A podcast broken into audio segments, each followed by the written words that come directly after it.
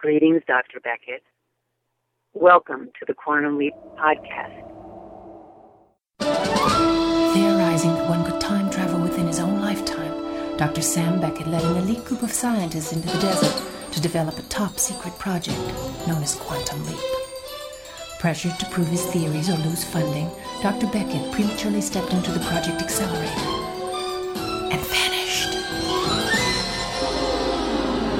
the blink of a cosmic clock, I went from quantum physicist to Air Force test pilot, which could have been fun if I knew how to fly. Fortunately, I had help. An observer from the project named Al. Unfortunately, Al's a hologram, so all he can lend is moral support. Anyway, here I am, bouncing around in time, putting things right that once went wrong. A sort of time traveling Lone Ranger with Al as my Tonto. And I don't even need a mask.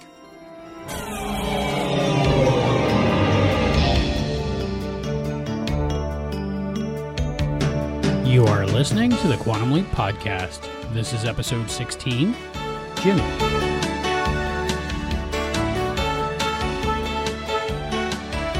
Mr. Samuels asks, You're not retarded. You're just slow. He's gonna get the job today. And what if he doesn't? Huh? What if he doesn't? I'm retarded. No, you're not retarded, Sam. Jimmy is. He's got the IQ of someone like 12 years old. Oh, boy. Anyway, he thinks you're here to, to mainstream Jimmy. Of course, in 64, they didn't mainstream the mentally handicapped. They locked them up in institutions. Which is where Jimmy's been. And that's where he's going to end up. That's what you're here to do. That. Make friends with your fellow workers. If you don't keep this monster away from my kids, I'll have him arrested. People like him belong in an institution. Don't tell me where my brother belongs, all right? Jimmy, God bless you. I didn't understand. Please forgive me. Thank you, Jumbo. Welcome back to the Quantum Leap Podcast. My name is Albie. And I'm Heather. We have a great show for you today. We have not one, but two interviews. Two actors from this episode of Quantum Leap. We have John D'Aquino, who played Frank LaMotta, Jimmy's brother, and we have Brad Silverman, who played Jimmy. That's pretty awesome. Two main characters of this episode. So that's a special treat.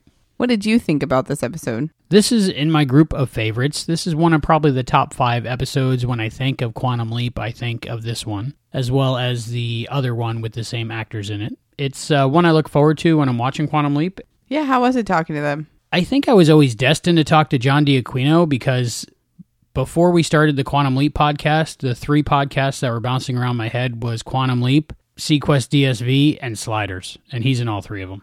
So you were destined to interview him. How cool. It was pretty awesome, and it was so great that he took the time to talk with us. And you got to talk to Brad because of your connection with John D'Aquino. Yeah, while talking to John, he suggested that Brad would be up for talking to us. So he put us in touch with him, and it was great. We got to talk to him and ask him a few questions. And it's really cool that we got to talk to him because this is a fan favorite episode. Not everybody likes this episode, but uh, a lot of fans do. What did you think? It wasn't one of my favorites because um, it actually it just breaks my heart how people treat Jimmy in this episode. I mean, it's it's a good episode and it ends on a really good note, and I'm happy the way it ended. But it's still not a happy episode. I mean, it, it's sad. I, I found out a lot of information I didn't know before watching the episode. I didn't know how differently abled people would be treated in the 1960s. I just didn't assume they were put in institutions and killed. I mean, that's kind of what they were hinting at in this episode, and that just really upset me. I, I, I, I don't know. I'm very speechless with this one.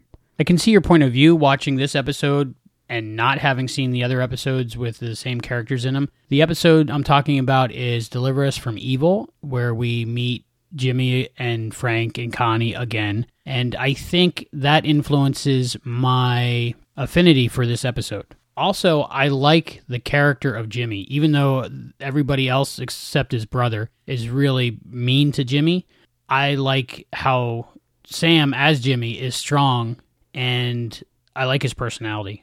Yeah, I agree. I like that he, you know, tells Frank it's to ignore the bullying and stuff like that. I yeah, I, I don't know. The way I can explain it is when you do see Jimmy and Frank again, it's a very heartwarming feeling and a happy feeling because you see them again. That's good. I, I have to say, I, I really do like this episode. I, I- don't dislike this episode. I like the, the relationship that Jimmy has with Corey, and I like the way that Corey views him as a person. And it kind of gives you an idea of how we don't start out with the prejudices that we have.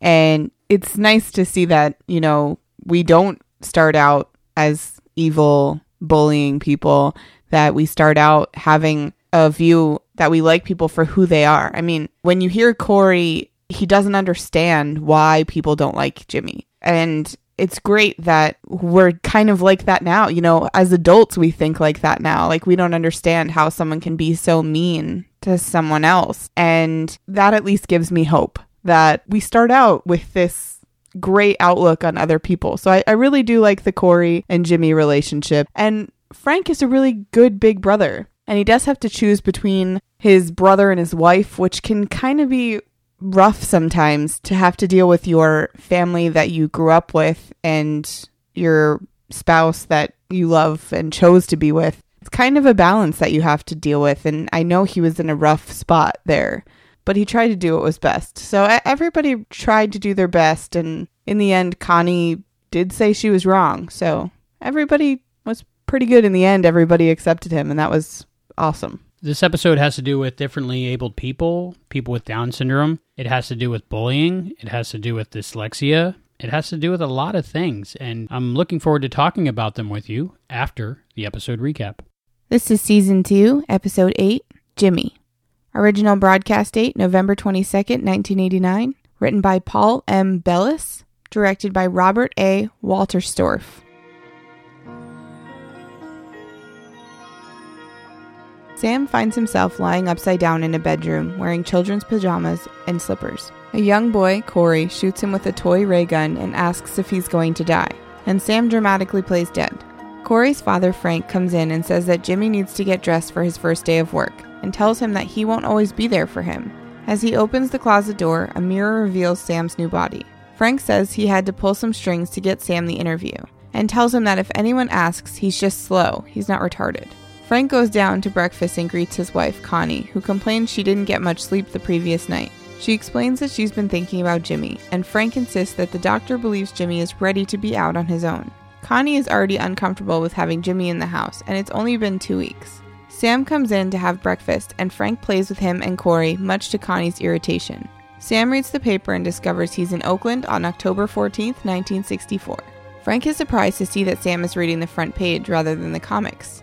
Corey leaves for school, and Connie tells him to come home early and not play at the wharf. As he leaves with Sam, Frank assures Connie that everything will be fine and Jimmy is family. As Sam gets up, he spills the milk and Connie tells him to go. As he leaves, Connie mistakes Sam's unfamiliarity for Jimmy's typical behavior.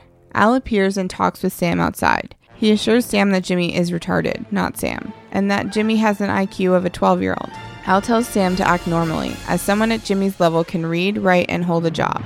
As they talk, Connie looks out the window and sees Sam apparently talking to himself. Meanwhile, Al assures Sam he knows what he's going through and admits that Ziggy is having mood swings. However, the computer thinks that Sam is there to mainstream Jimmy, and they didn't have mainstreaming in 1964. Jimmy's been in an institution and will end up there again unless Sam changes things. As Frank calls Sam over, Al tells him to make sure and get the job. Frank drives to his job at the wharf and goes to clock in. One of the workers, Blue, taunts Sam. Frank starts to go after the man, but Sam restrains him. He then talks Sam through everything he has to do, repeating things several times. He insists that he'll love Sam no matter what. Frank's boss, Charlie Samuels, admits that he has concerns. He talks to Sam very loudly and warns that people have to watch out for each other. Samuels points out that Sam is retarded, but Sam insists that he can still do the work. Sam gets the job. As he greets his fellow workers, Al arrives and tells him that that's what he's here to do make friends and prove that Jimmy can function normally. However, he warns that Sam has more to do and make sure that Jimmy can hold on. Al talks about Jackie Robinson and how he had to take a lot of abuse before he was accepted as a baseball player. Sam points out it could take a while. As he wheels a cart around a corner, Blue hits it with a forklift and insults him. Later, Frank and Sam are eating on the pier, and Sam says the guys are treating him okay. Frank wishes that their father was alive to see it and says he'd be proud. The toughest day of his life was when he had to put Jimmy into an institution. Frank apologizes that he couldn't get him out any sooner, but insists that Sam can stay with them as long as he wants. When Sam asks about Connie, Frank says that she didn't grow up with someone like Jimmy. As they talk, Sam accidentally knocks Frank's thermos into the water. He briefly gets mad, but then says it's no problem.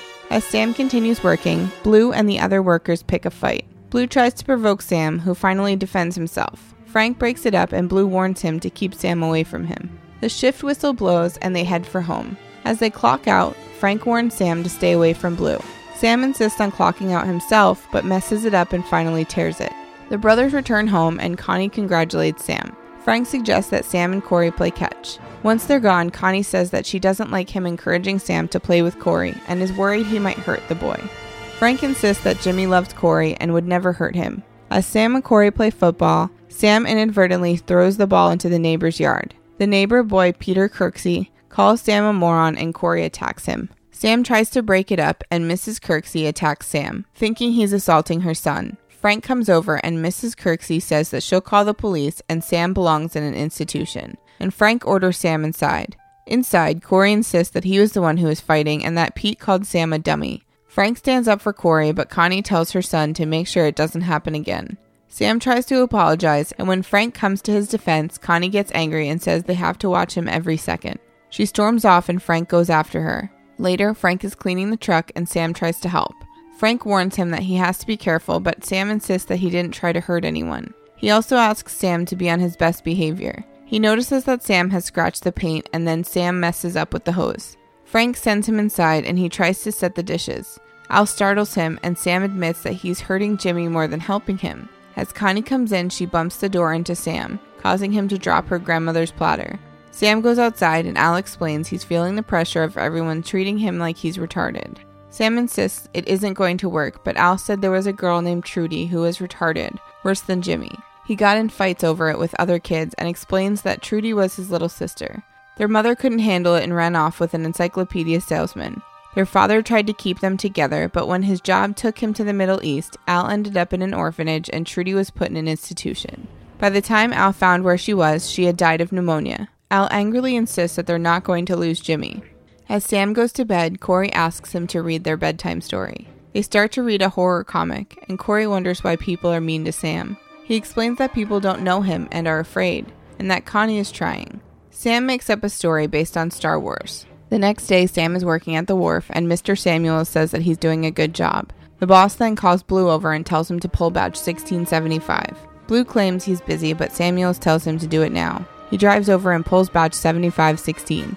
Sam notices and tries to point out his error. Blue insults him again and complains to Samuels. When Sam defends himself, Samuels realizes that Blue pulled the wrong badge. Blue claims he thought Samuels pointed at the crate he pulled, and Samuels tells him just to go by the number he said. Sam continues to mop the floor and avoid any incidents. However, Blue drives by and his forklift skids out of control. Blue says there's solvent all over the floor, but Sam insists that he turned it off. Frank leaps to his defense again but ignores Sam's claim, believing his brother screwed up by standing by him. Blue refuses to work with Sam anymore, and Samuels tells Frank he's letting Sam go. When Sam tries to intervene, Frank tells him to stay out of it and say if Sam is fired, he'll quit. Samuel stands by his decision and Frank walks off, and Sam goes after him. Frank finally snaps and says he can't watch Sam all the time, and that Sam has no idea if he let the solvent leak or not. He orders Sam into the truck, and Sam reluctantly gets in. At home, Frank tells Connie the news. He insists he'll get another job, but she wonders what happens when Jimmy messes up that job too. Connie says he doesn't belong, and she tells him to take Jimmy back to the institution. She says they've all tried, but it's not working and never will. Sam is helping Corey fix his bike when Al shows up, angry that Sam got fired. Sam insists it wasn't his fault and refuses to apologize. Al apologizes for getting angry, and Sam says he'll get another job. Frank comes out and tells Jimmy that he's going back to the institution while Frank finds another job. Al checks the files and warns that if Jimmy goes back into the institution, he'll never come out again. Sam agrees, much to Al's surprise and anger. Once Frank is gone, Sam reveals he stole the truck keys from Frank's pocket. He drives back to the wharf to get his job back, unaware that Corey has overheard him. Frank and Connie hear the truck start up and run out to see Sam drive away. Corey rides after him before his parents can stop him. At the wharf, Sam tries to convince Samuels to rehire him. Corey climbs up on some crates to watch as Sam accuses Blue of turning on the spigot to get him fired. Blue denies it, but Sam says that Blue did it because Sam found out his secret. He asks Blue to read the numbers on a crate, and Blue refuses. And Sam explains that Blue is dyslexic. Blue hates him because he thinks that Sam is smarter. Samuels realizes that Blue set the whole thing up, offers Sam his job back, and tells Blue that he is fired. As they go to call Frank, Blue tries to run Sam over. Sam dives out of the way, and Blue hits the crates with his forklift. As Frank and Connie arrive, Corey is knocked into the water, and Frank dives in after him. Frank finds his son, but he's swallowed a lot of water. He brings him up onto the pier, and Sam tries to pull him up. But Connie tells him to get away. Corey isn't breathing, and Sam says he can help. He tells Frank that the boy needs mouth to mouth resuscitation and claims they taught it to him at the institution. Frank lets him try, and Sam begins the procedure. It doesn't work, and he tries CPR. Corey finally chokes up the water and revives as the workers applaud. Al confirms that Sam got Jimmy accepted. Connie thanks Sam and asks for his forgiveness. Frank embraces his brother as Sam leaps.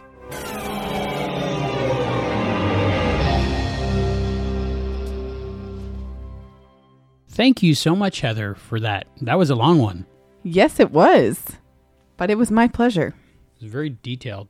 I think we got that one off of TVRage.com. Yeah, that was definitely a play by play of the episode. So thank you. So I think the reason why I'm really iffy on this episode is because I have a cousin who has learning disabilities. He's not really diagnosed with anything. He doesn't have Down syndrome, but he is one of a set of triplets and he is the oldest one and he was on the bottom in the belly. So I think that he just got deprived of nutrients and all that during his creation. He is a great person. He's 13 or 14 now and he gives the best hugs and he is such a goofball. His nickname is Scoob, like Scooby, and I've seen him grow up since he was a little baby. He is such an inspiring person. He has won medals in the Special Olympics last year and he loves sports and he gets to spend a lot of time with his parents because they're homeschooling him now.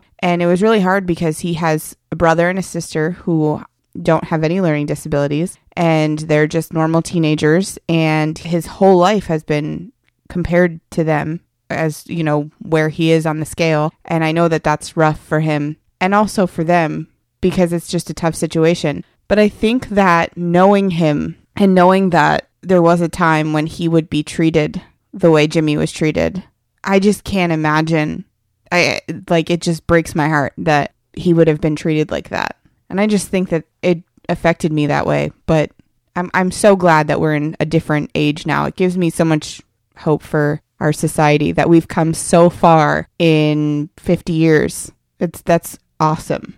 For most of humanity's existence, people with learning disabilities or Down syndrome or people that are differently abled in one way or another were treated very cruelly. They were either put in a basement, in an attic, Unfortunately, some of them were killed, or they were put in homes and just treated like less than human, and they weren't taken care of, and um, that's why they died. Uh, the scene where Al talks about Trudy is really, really what happened back then to people. Yeah, see that I, I just can't I can't imagine. And Dean Stockwell did such a great job because you could see the heartbreak on his face. It was rough in that aspect, but you know the the great thing about this episode is the turnaround. The mainstreaming that they try to do in this episode, that is great. I mean, it's it's great that people are starting to realize in this episode that they're just like everybody else. Your IQ doesn't measure how much of a human you are, how much of a person you are. So, it's awesome that they show just in the quantum leap way like they always do that everybody is the same and we're all equal and quantum leap does a great job at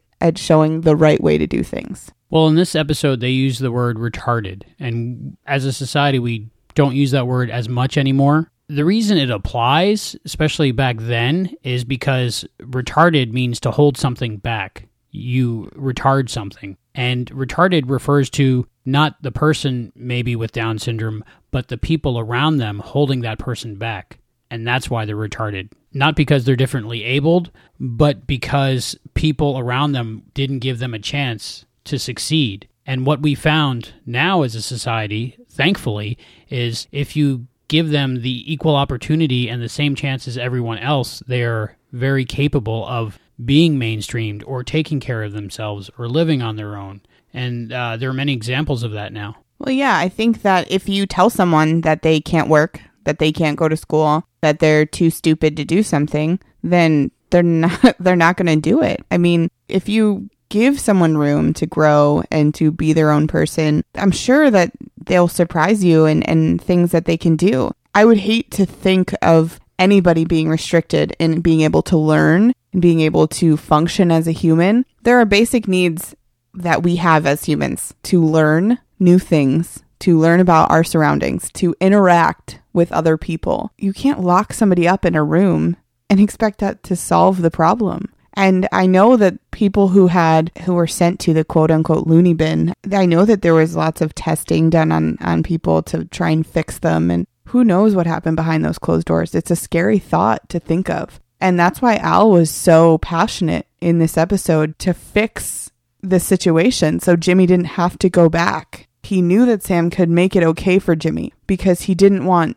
Jimmy to be in the same shoes that Trudy was in. And I like when Al gets mad at him and Sam's like, You're mad at me too for something I didn't do. But Sam doesn't come from the same background that Al did with his sister. You know, Al was very, very adamant on not getting Jimmy sent back to the institution. And that was great to see more of Al's backstory. I always love when we learn more about our characters. And it was nice to see. I mean, not that it was a good story, poor Al, but it was nice to get a little bit more of the the puzzle that is Al. Normally, at that point of the episode, I would give the character of Al some crap for knowing everything or or having an experience of everything. But quite the opposite in this episode. I think when he talks about his sister Trudy, I've seen this episode just this past week five times, and every single time that Al talks about Trudy, I start to tear up. And I believe that scene, and it's as real as it can get for Yeah. a TV show. Dean Stockwell puts his emotions behind that part. Definitely.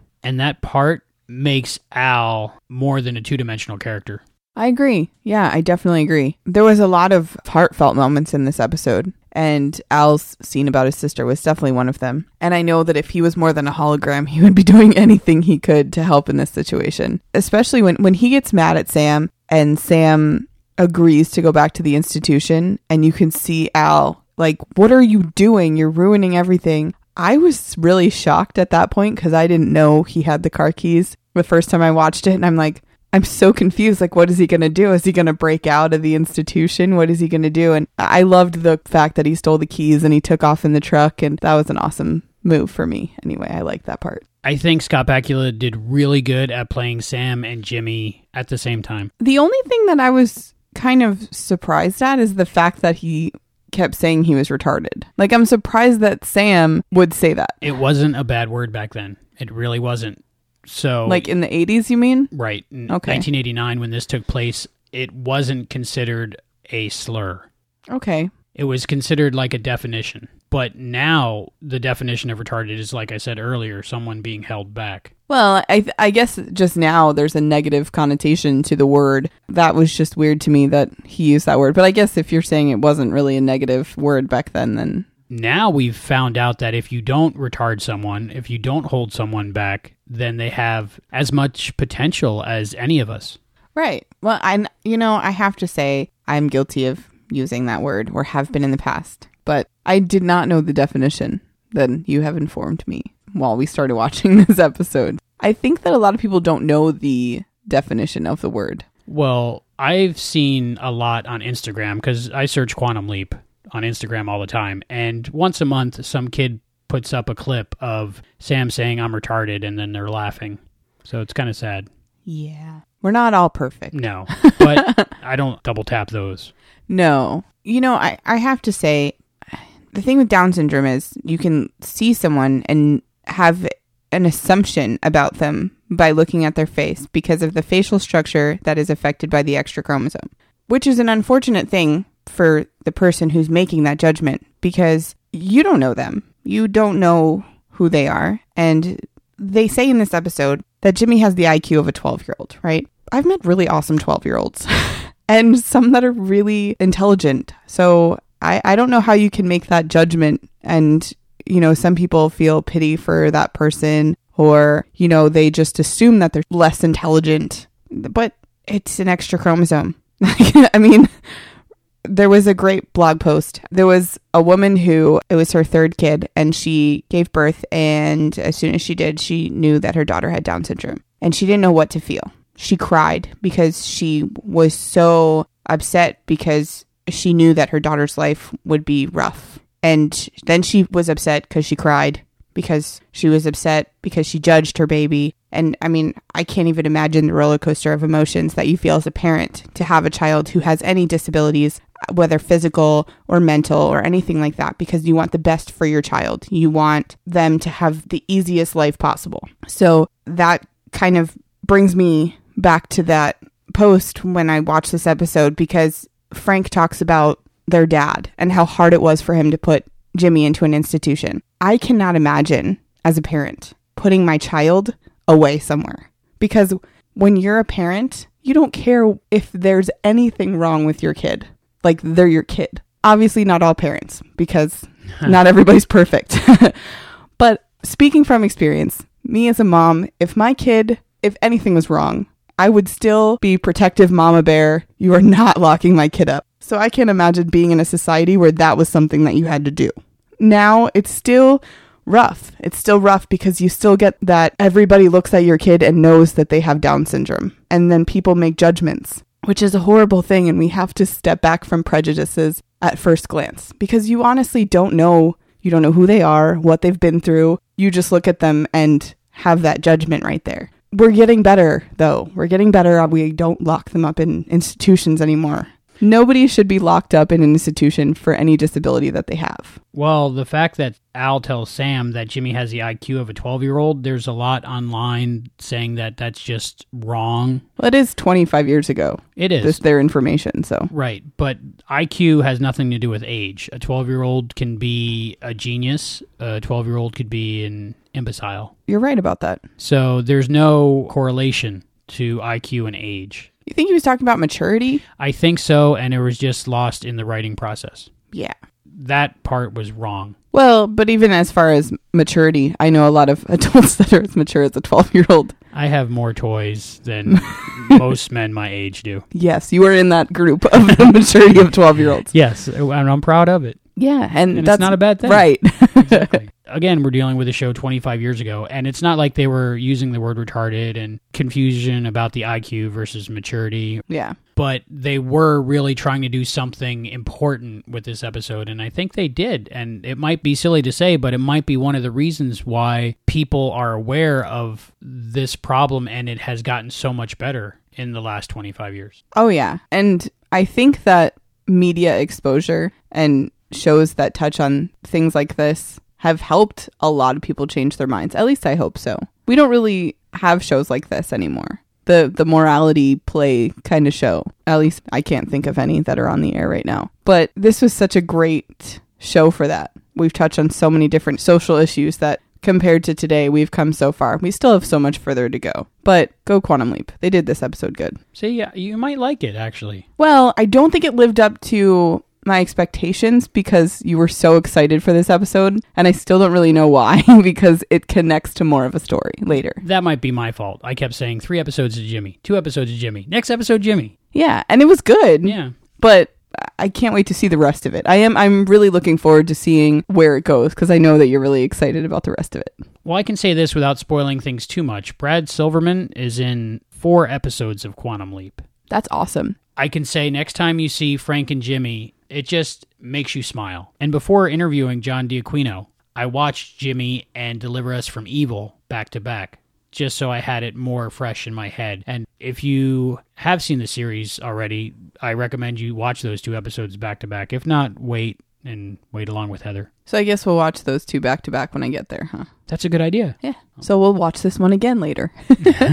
Oh, it's always good to watch. But I think for me, the most important part of this episode was being shown the perspective of how it feels to live when the whole society and everyone around you, even people who care for you, dismiss you and discount you and they expect failure from you. So what happens to Sam in this episode? Everybody expects him to drop the dish. Everybody expects him to mess up, so he keeps messing up. He's a quantum physicist. And because everybody around him is treating him like he can't do anything, it affects him to where he's having troubles and he's clumsy. And it's just amazing to watch Sam go through that for me. Now, we've talked about this before. Part of the Leapy's personality coming through to Sam. Do you think that that has an effect on the clumsiness too? Yes, it does. And I think this is one of the first episodes with definitive proof. And we'll see more examples as the show goes on, but this is one of those episodes. Yeah, I know that when you know someone doesn't like you, you usually mess up more.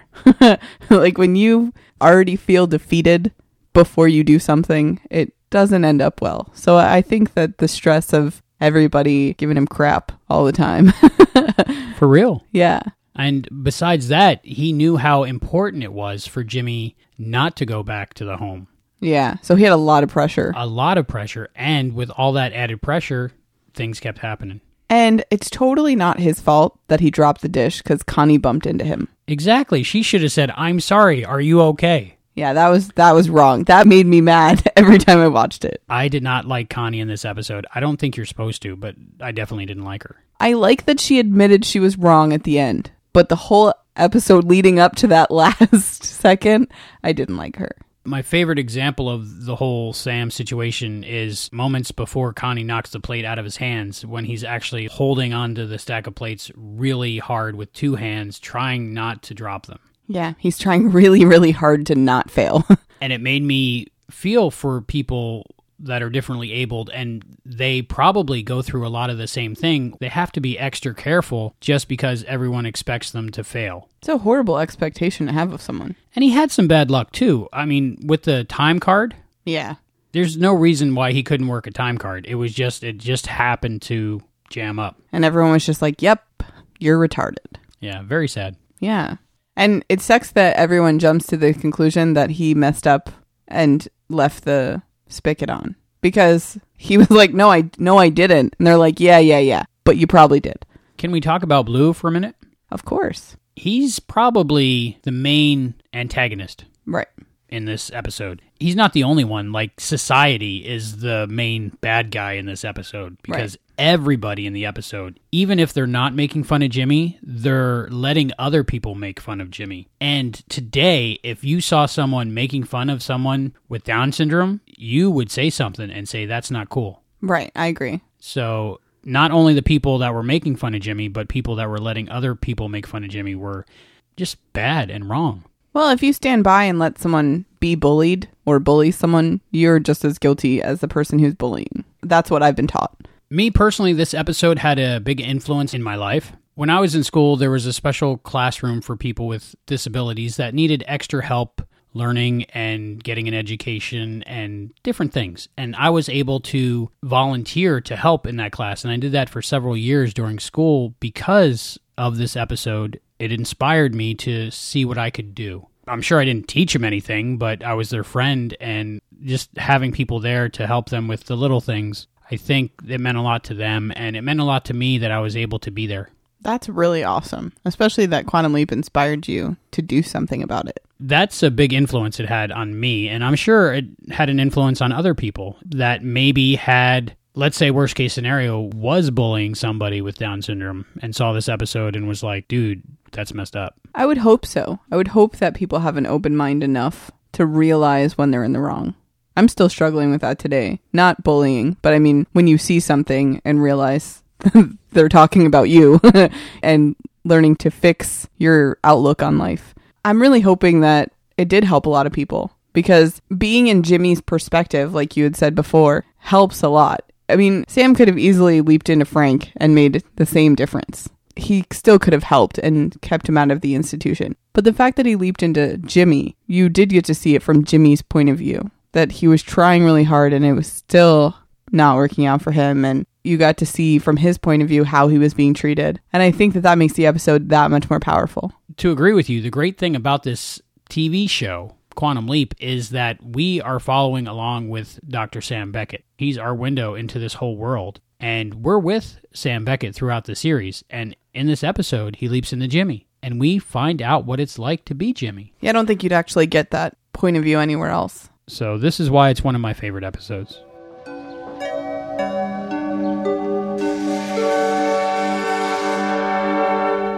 The mirror scenes. I know we've talked about the mirror scenes a lot in our podcast. This one was really, really weird because Sam and Jimmy were in the same shot because you kept seeing Sam's shoulder in the mirror.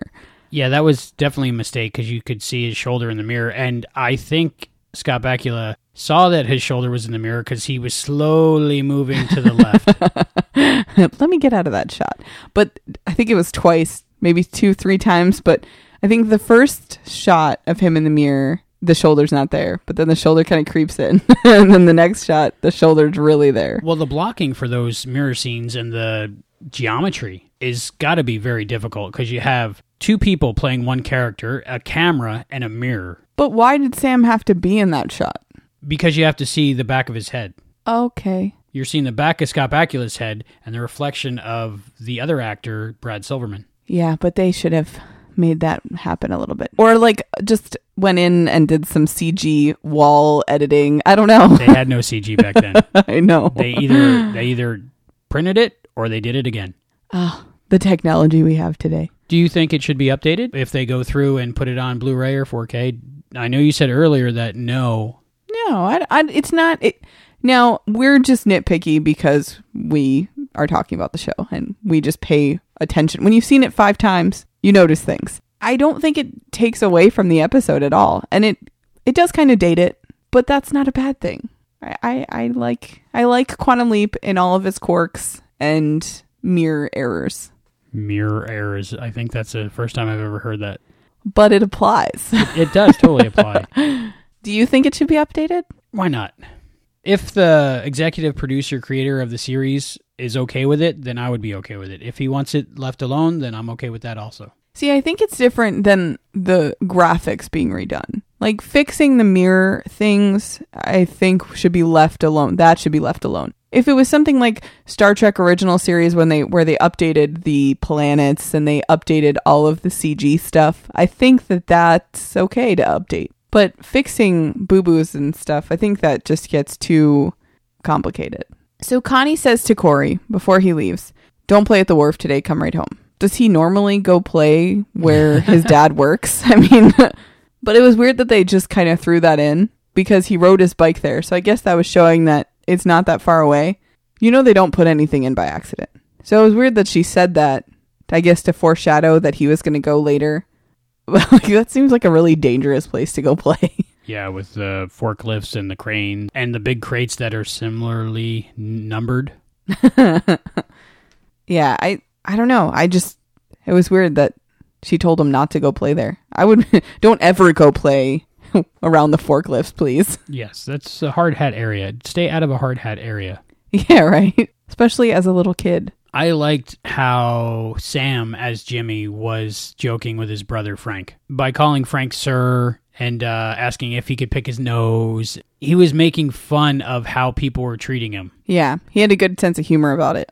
And then when they were sitting on the edge of the dock and Frank was trying to trick him and he just looked at him like, I, I know what you're doing.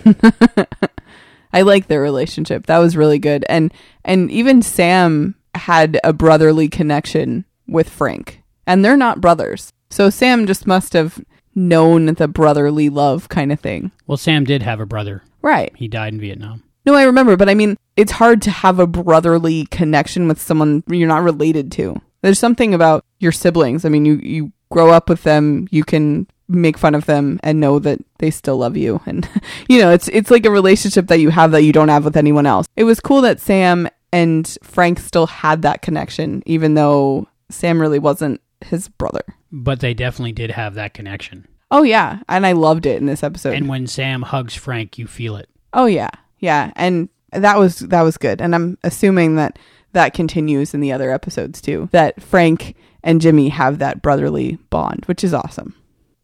And in this episode, we learn that Sam's never been on a job interview. He's just that smart. People are like, "No, we want you to come work for us." Right. He had his choice of anywhere pretty much when he graduated, I'm sure. Which is another cool aspect of this episode because Sam is completely out of his element. Because this is almost the opposite of Sam's life. And the part where Mr. Samuels wasn't going to hire him because he said he's retarded, and Sam says, I can't change that, but I can do the work.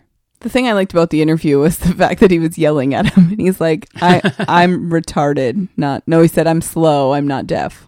I had a boss at one of my jobs that, not with someone differently abled, but someone who didn't speak English. Yeah, She would yell it louder in English, like that would help. So there are people that, ah, I don't want to use the word dumb, but there are people that, they just don't understand how the world works. right. if you don't understand English and you yell it louder in English, That's not going to help. not at all. Water for elephants. Well, I just thought that that, that was another kind of humor that Sam brought to the character. I don't know if if Jimmy is like that too, but I liked that aspect of it that he had a humor about his disabilities and was like, "Yeah, but I'm not deaf. You don't have to yell at me. I can hear you." A lot of parts in this episode, it almost seemed like Jimmy was the smartest person in the room. Yeah. Well, Sam is the smartest person in the room, but between the two of them, it was a good combination of a character. It was a combination because Sam was different in this episode than he's been in any other episode thus far. Right. With the humor and with the awkwardness. Yeah. Well, this is going to sound weird, but can we talk about Sam's outfit or Jimmy's outfit in this episode? All right, I like talking fashion. This is going to sound weird, but the beige jacket and the hat just seems like a stereotypical outfit for someone who has learning disabilities. Hmm. Did you see that? I didn't like the hat. I'm not a hat person, but it confused me why he was wearing a hat unless he thought that Jimmy always wore a hat, so he should wear Jimmy's hat. Well, I'm assuming, but it's like, you know how stereotypically older gentlemen wear their pants up at their belly button and like they by their nipples. right. Yes. I mean, it, it's just like they thought that he would wear a beige jacket and a, a hat. It, it was weird to me. Like I saw the outfit and was like, why isn't he just wearing normal clothes? It's like they put him in a special outfit. At least that's how it came across to me. Do you not agree with that? You know, this whole episode, I didn't notice Jimmy's fashion. I did notice Frank's fashion. Really? Yes. For me, Frank's wardrobe was almost interchangeable from Douglas Quaid from Total Recall. So if you were cosplaying as either one of those, people would have to ask you which one you were Frank LaMotta or Douglas Quaid. Speaking of fashion, again, with Al, his outfit was kind of Swiss cheesy tie. Because of the color, I thought polka dots, but it's still kind of Swiss cheesy. Polka dots and Swiss cheese are kind of the same thing. But the cutout tie, whether it be a lightning bolt or Swiss cheesy, it's kind of his new fad in the last few episodes. Yeah, he had a few of them. I'm not complaining. It's kind of a cool fashion statement he's got going on. He was in his normal, crazy clothes, but not too much to take away from the episode. It wasn't over the top because I think it was probably important. And I think somebody said he's got a serious moment in this. We don't want him to look like a clown while he's having his moment. Wear your respectable Swiss cheese tie. and uh, while they're talking outside the house in the beginning of the episode, Connie catches him talking to Al, which doesn't further his case with Connie. But every episode, come on, buddy, learn to speak somewhere where they're not going to see you talk. There's always the shot in the episode where you see Sam talking to nobody. We already know he's a hologram. What bothered me about this particular one is I don't know if I'm a little slow. I don't know if I'm a little slow, but we're seeing Sam from Connie's perspective in the kitchen. So she should be seeing Jimmy talking to nobody. Technically, yeah. Right. But we're seeing a shot of her seeing Sam, Sam. talk to nobody. So that makes no sense whatsoever. I didn't even think about it that way. I was just like, really? By now, you should know to like go in the bathroom or, well, I guess they would still hear him talking to himself. Where do you go to talk to your, your imaginary friend? You pick up a payphone or a cell phone, depending on what decade you're in. He has done that before. What price, Gloria? Right. Has there been an episode where he hasn't been caught talking to thin air? I don't think so. Okay, so that's a standard thing, maybe, and they go, okay, where are we going to put that shot in in this episode? Usually it just makes him seem crazy. And people are just like, yeah, well, it's just him being him. So in this episode, it, it just deepens his troubles with Connie in this episode. So that sucks. But what are you going to do when you got to talk to your imaginary friend, aka hologram? You mentioned earlier about Sam and Corey's relationship in this episode. I thought it was really good, and I liked when he was telling him all about Star Wars. Oh, that was a cute scene. It was. He was like, "Yeah, let's not read the gory comic book. Let's I'll I'll make up my own story." When I saw that scene, I was kind of hoping to myself that It would be Star Trek. No, Oh. that they would have done it a little differently. They maybe should have not given the last name of the family and then named him George. that would have been a little kiss with history kind of thing, huh? Exactly. Yeah, and then at the end they kind of go back to the Star Wars thing and he's like, "You have to come back so you can see Star Wars." That was a good part of the episode where Sam saves Corey with the mouth to mouth and then the CPR. yeah, because w- what other way was he going to redeem himself? And he did in a big way. He saved their son's life, and you can never forget that. Yeah, and it was quick thinking on his part to say they taught him in the institution because what other reason would they have to let Jimmy do CPR on their kid? Right. If he just said, I got an idea, they wouldn't. But if he said he was taught how to do it. Because she was hesitant. Connie was hesitant. But at that point, Well, that was Frank's point. Like, let him help. I mean, what are we going to do? right, the alternative is letting him die. Yeah, and when your kid is in that kind of trouble, whoever wants to help, sure. I know that Connie gives Jimmy a hard time, but she knows that Jimmy loves Corey. So I'm sure that that helped convince her to let him help. And that even convinced Mr. Samuels of Jimmy's abilities And all the other coworkers. He won over everybody. all at the same time. So it was really perfect. It was like it was written that way. Weird. And in that whole wharf scene, I, I like that Blue gets what's coming to him. It sucks that he takes it out on Corey in the end, not purposely. But I also feel kind of bad for Blue. Sometimes bullies, actually, most times, bullies are bullies because they're insecure about their own disabilities, their own shortcomings. And that is definitely the case with Blue. Blue, brilliantly played by Michael Madsen, who's been in so much television and movies, probably the most famous person in this episode. He did a great job playing Blue, and again, the writing in this episode is really good because of the whole he's not just a two dimensional bully, he's a bully because he's afraid people are going to find out his secret that he is dyslexic. How long can you hide dyslexia, really?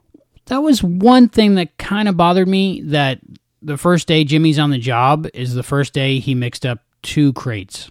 Then that's Blue's job is to get the crate number 7516 and put it over there. Well, he is a bully, so maybe he would blame it on somebody else before, too. But he probably would have made that mistake a few times. Yeah. Maybe nobody ever pointed it out, though? I don't know. But even, what did he drop out of school and has been working at the wharf ever since? I mean, I, So he is a bad guy for the way he was treating Jimmy, but also you feel a little bit of sympathy for him because the reason he treats Jimmy like that is because he has his own learning disability. I mean, I don't feel too bad for him because he's pretty evil. But too bad Sam wasn't there to help him. I can say I went back and forth a lot. it's too bad that somebody wasn't there to help him out and help him learn in his own way. That almost would have been a way for this episode to be just a little bit better if Jimmy helped finding some way to help Blue with his disability. I think Blue was to a point where Jimmy could never help him because he had his own idea of who Jimmy was and what Jimmy represented. A lot of times, bullies, like you said, are bullies because of their own insecurities. I think I heard somewhere once if I'm the monster in the dark, no one can hurt me. So if he's the bully, then he feels that people can't bully him. Oh, yeah, because who's going to bully the bully? Who's going to stand up to the bully and bully them? You're afraid of getting bullied yourself, so you don't stand up to the bully and but Jimmy did. Okay, so Frank doesn't believe his brother that he shut off the spigot. Sam knows he did it. He shut off the spigot and Blue lied. Frank acts like he's saving the day, says he's going to quit. You know, I don't know how that helps, but he was upset and just acted in the moment. The things he says to Sam is so hurtful, but I, you say hurtful things when you're mad, and I know that he didn't really mean all those things. And then they come home, and Connie is like, We tried. Didn't they say he's only been there for two weeks? So you tried? You tried for two weeks. Maybe three after he gets the job, right? Two and a half weeks. It's maybe been a few days since he's had the job, right? So you tried. You tried so hard in two weeks. Like that, that was my thing. I mean, I know that it can be frustrating for somebody who, I don't know, moves into your house and it affects your home life. Anybody. When your home life gets affected, I'm sure it's frustrating. But you tried for two weeks. Have some compassion, lady. You know, like, really? Well, I think Connie was waiting for anything for Jimmy to slip up, Yeah, she had no faith in him at all. just to say, "Aha, I told you." That's horrible, though. As far as Frank threatening to quit if they fire Jimmy, that's a good card to use if you want to keep Jimmy working there. Yeah, if you're the star player, if you're just another employee, I mean, Right, but when Mr. Samuel says, "I'm sorry, I have to let Jimmy go," that's when you, as Frank, when you have mouths to feed at home, you go, "Okay, that sucks, but you know, I'm not going to quit." yeah, but then then you look like a coward. But you have a job. But I mean, once you say it, I don't think you could take it back. I think Mr. Samuels would have if he just talked to him. I think that it was awesome that Jimmy went and got the job back. So it all played. I mean, it was Yeah. written. It was written like that. Weird, but I, I, I don't know. I think that if he was way too angry to take back what he said, but I'm disappointed in Frank for not standing up to his wife and saying, "Give him another week." But she did have a point. I mean, what is he going to do? Go find another job and then you have to get a job. And she was upset because he not only lost his job, but ruined Frank's job too. And she has no faith in him. So I, I guess, in her ignorant point of view, Well, you said it. Connie is ignorant, and I don't think it's as much as she's a bad person as much as the society she grew up in, and she has preconceptions of people that are differently abled. well, look at the neighbors. When Sam's trying to break up the fight, the neighbor kid's mom thinks that he's trying to hurt her son Starts hitting Jimmy with a broom. and says he should be locked up, keep him away from my son. Your son's the bully. I mean, Not when his mom's around, though. well, yeah. I mean, everybody thinks their kid's perfect, but Right. ignorance is, it is what it is, right? So we're very glad that things are changing and times are getting better in this situation, anyway. in that whole scene with the going back to the institution, I liked that uh, Sam says it was a simple bike chain. It doesn't take a rocket scientist. it might. It, it might take a rocket scientist. At least Frank trusts him a little bit. Like Frank trusted him to help with the bike. Frank knows that he can do things, and and Frank lets him play with Corey. And Connie's the only one who doesn't trust them to play together. But Frank does trust him a little bit. He doesn't trust him enough to say he didn't mess up with the spigot, but he does trust him enough to help with the bike chain and play with Corey. And so he does know that he is capable of doing things and he tries to get him a job. And so he does believe in him, but it's hard, I guess, when society is against you. Jimmy or Sam is very turn the other cheek, don't let it bother you. But Frank has been dealing with this his whole life, and I'm sure it affects him emotionally every time someone says something bad about his brother that he loves. Oh, yeah, because he's protective. You can tell that he's protective of his brother. And when someone says something bad about someone you love, you automatically go into protective mode. No matter if they're your little brother, big brother, your spouse, your best friend, you automatically go into, wait a second, you can't, you're not allowed to say that about said person. Let's talk a little bit about the acting in this episode. Of course, Dean and Scott, amazing all the time, always. They're just amazing, yeah. John D'Aquino, how Great job. right? How great was his character and how he portrayed it in this episode? Yeah, and I mean, even Corey did great too with his little speeches that he made about Jimmy. That was great. And I'm sure Connie's part was even hard to play. You know, not knowing what she knew even in the 80s, 90s. Everybody did great in this episode. That's probably why it's one of my favorite episodes. Just everything for me came together in this episode the moral, the lesson, the acting, and the writing by Paul Belous. Just everything came together for me. I have to say, as far as the acting, there's a little funny part that Al does. He can't say dyslexic. I'm sure Dean Stockwell can, but it was funny that he stumbled over it. Oh, when the forklift was going through him. Yeah. That wasn't bad. Uh, visual effects in this episode were pretty good. Uh, they get better every episode. Yeah, I can't think of one that was bad. Yeah, and especially considering it was 25 years ago. So, after we've talked about the episode, is it still not one of your favorites? It's not one of my favorites. I like it. Don't get me wrong. I like it. It's not one of my favorites, but I like it. Okay, I'll take that. I can't have every episode as my favorite. that would defeat the purpose of favorites. Huh. Are all the episodes your favorites? I think so. I'm a big fan. Oh, yeah, don't get me wrong. I like this episode. And after we talked about it more, it did move up a couple notches on my list. I think now would be a great time to go to our interviews. I think that's a great idea. Well, now let's hear from John D'Aquino.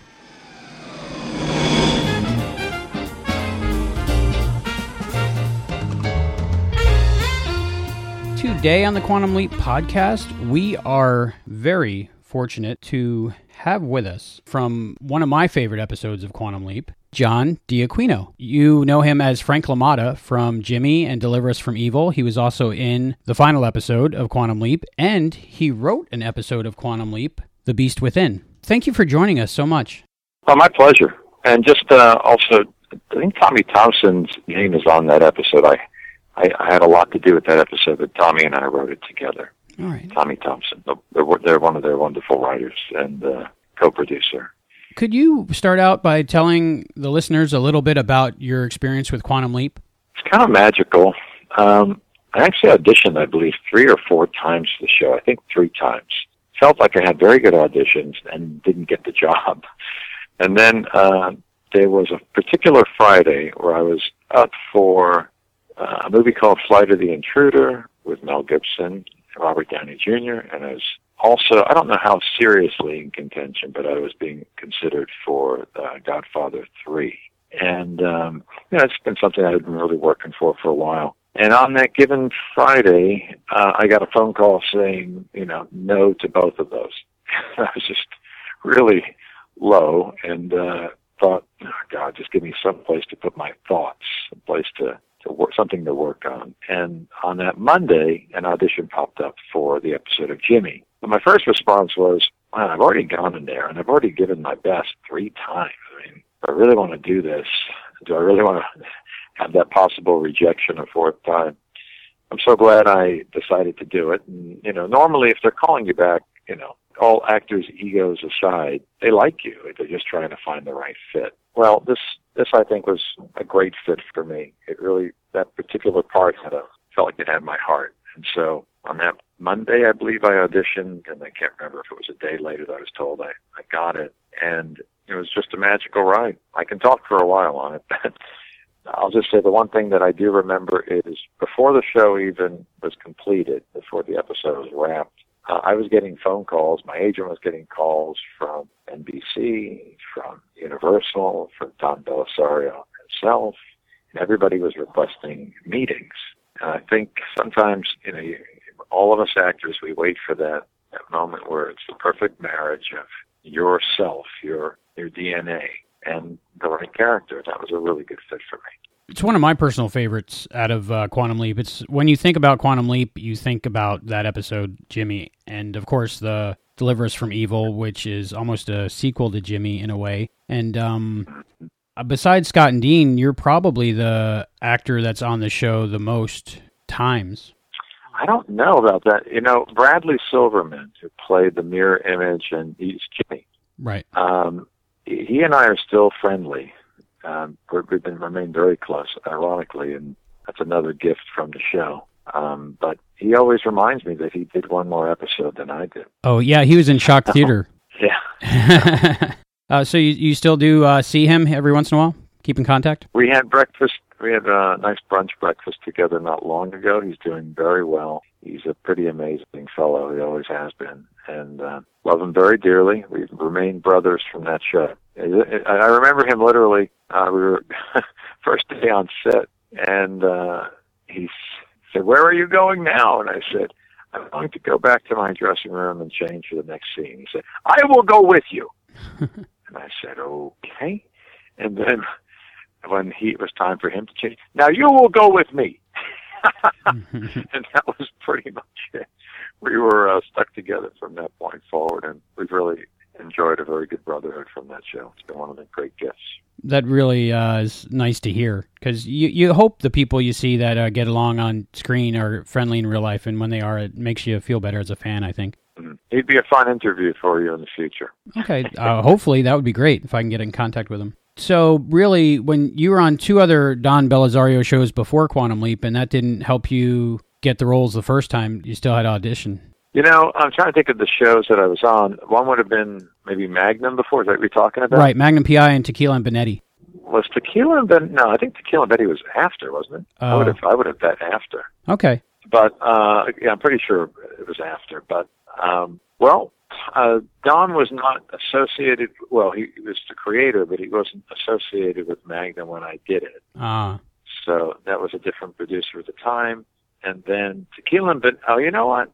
Yeah. The, um, God, I'm getting all these confused now. Okay, The Beast Within. I got it.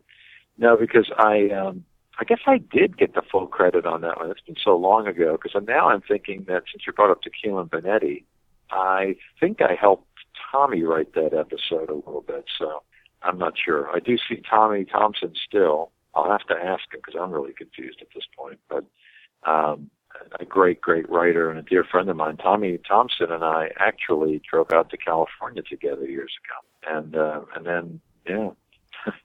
and the first time he was ever on the set of Quantum Leap, I believe, was as my guest. And all on his own, without my doing anything, certainly, he became one of their top writer producers. Pretty amazing. What was the process like for you with The Beast Within? Uh, did you have to go in and pitch the story idea and then get approval? And then what was the writing process like for you? It's kind of funny because uh, I had, you know how Hollywood goes, I had pitched my uh, one idea uh, that I had for the show to a producer that will go unnamed. And, um, and I, but I got busy on another series performing, acting in, in another show. And so I, I, I had no time to do anything else. But I was at the Hollywood Bowl to see one of Frank Sinatra's last concerts, and in front of me was a girl, an actress that I knew, and she said she was doing Quantum Leap, and because I knew everybody, I said, "Oh, which which episode are you doing?" and who's directing, and she started telling me the episode that I pitched. and that was that was kind of tough, but um, you know, Don makes sure he takes care of everybody, and um, I had this other opportunity to to write The Beast Within, which was a real a personal experience for me to write that. I just felt very connected to.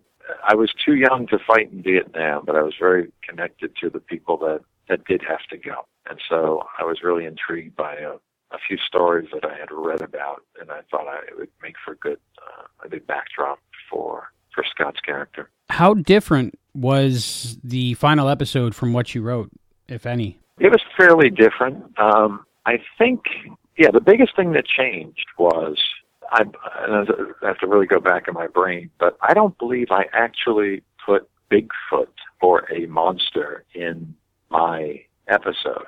And that got added. That was, you know, through the staff, that got added, and whatever wisdom they came up with to add that character. But I can remember Scott being really unhappy about that.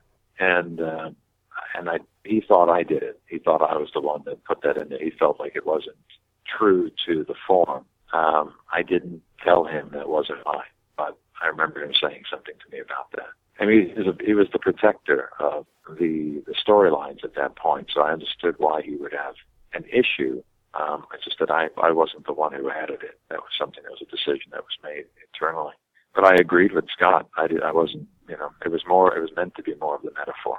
Watching it myself, I feel like it was almost put in there for just for the preview to get people to watch the next episode. Uh, I don't know, but I, I respect I respected Scott's opinion on it. I, I felt the same way. But I think anybody who writes, you know, they they always want to have their own words up there or whatever. But I also believe in I believe in the the greater consciousness of the room, and for lots of reasons.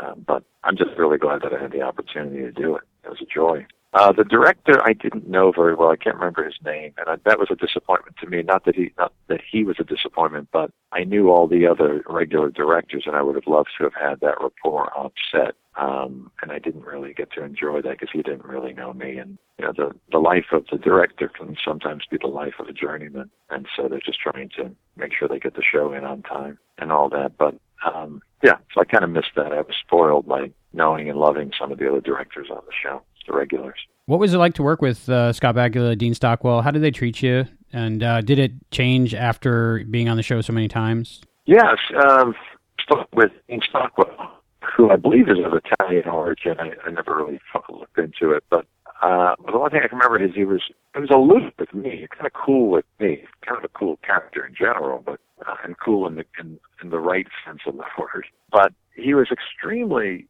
warm and open with my mom and dad who came to visit us one time, and so uh, I guess he felt uh, some sort of connection, and maybe there was an Italian roots connection there. I don't know, but um, I was delighted that he was, was kind and warm to my parents.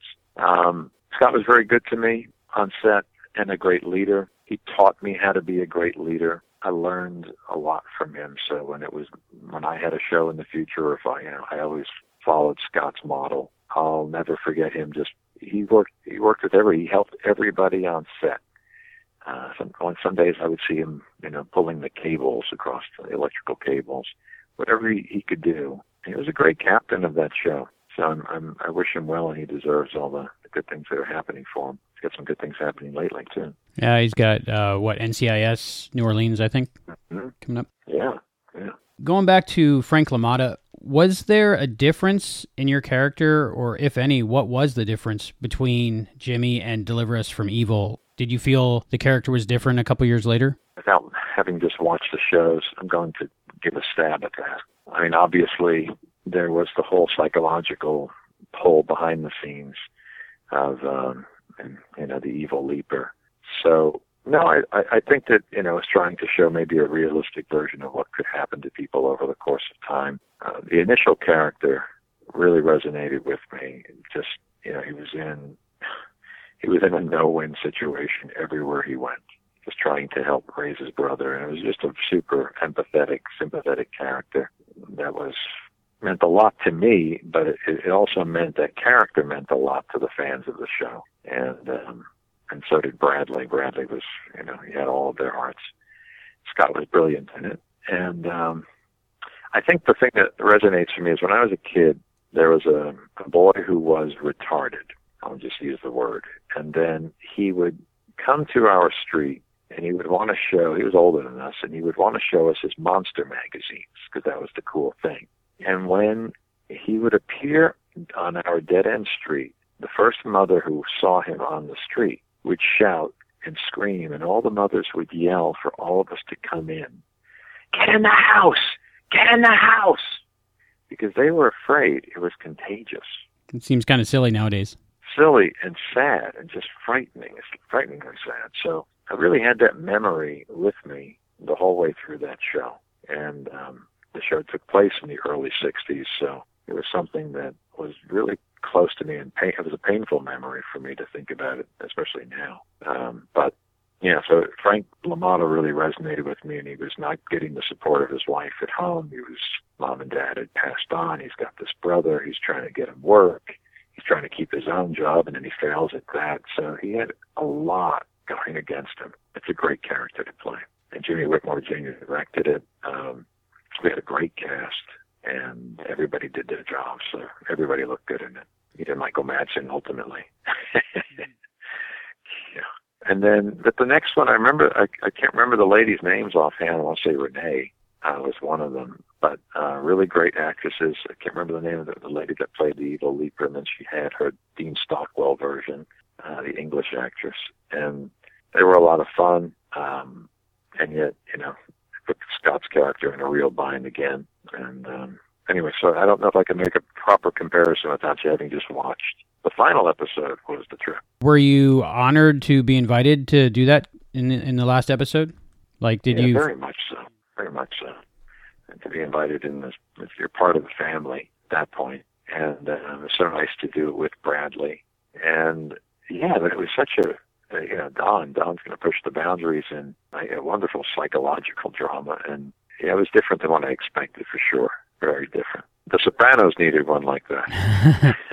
you have been in so many great television series that everybody has seen. You made the rounds in the 90s in the sci-fi and the shows that I watched anyway, so you're very recognizable to me. Like Sliders, that was a good part you did where you played the bad guy in Virtual Slide. Uh, I'm sure our listeners would uh, not be happy with me if I didn't ask you about seaQuest DSV.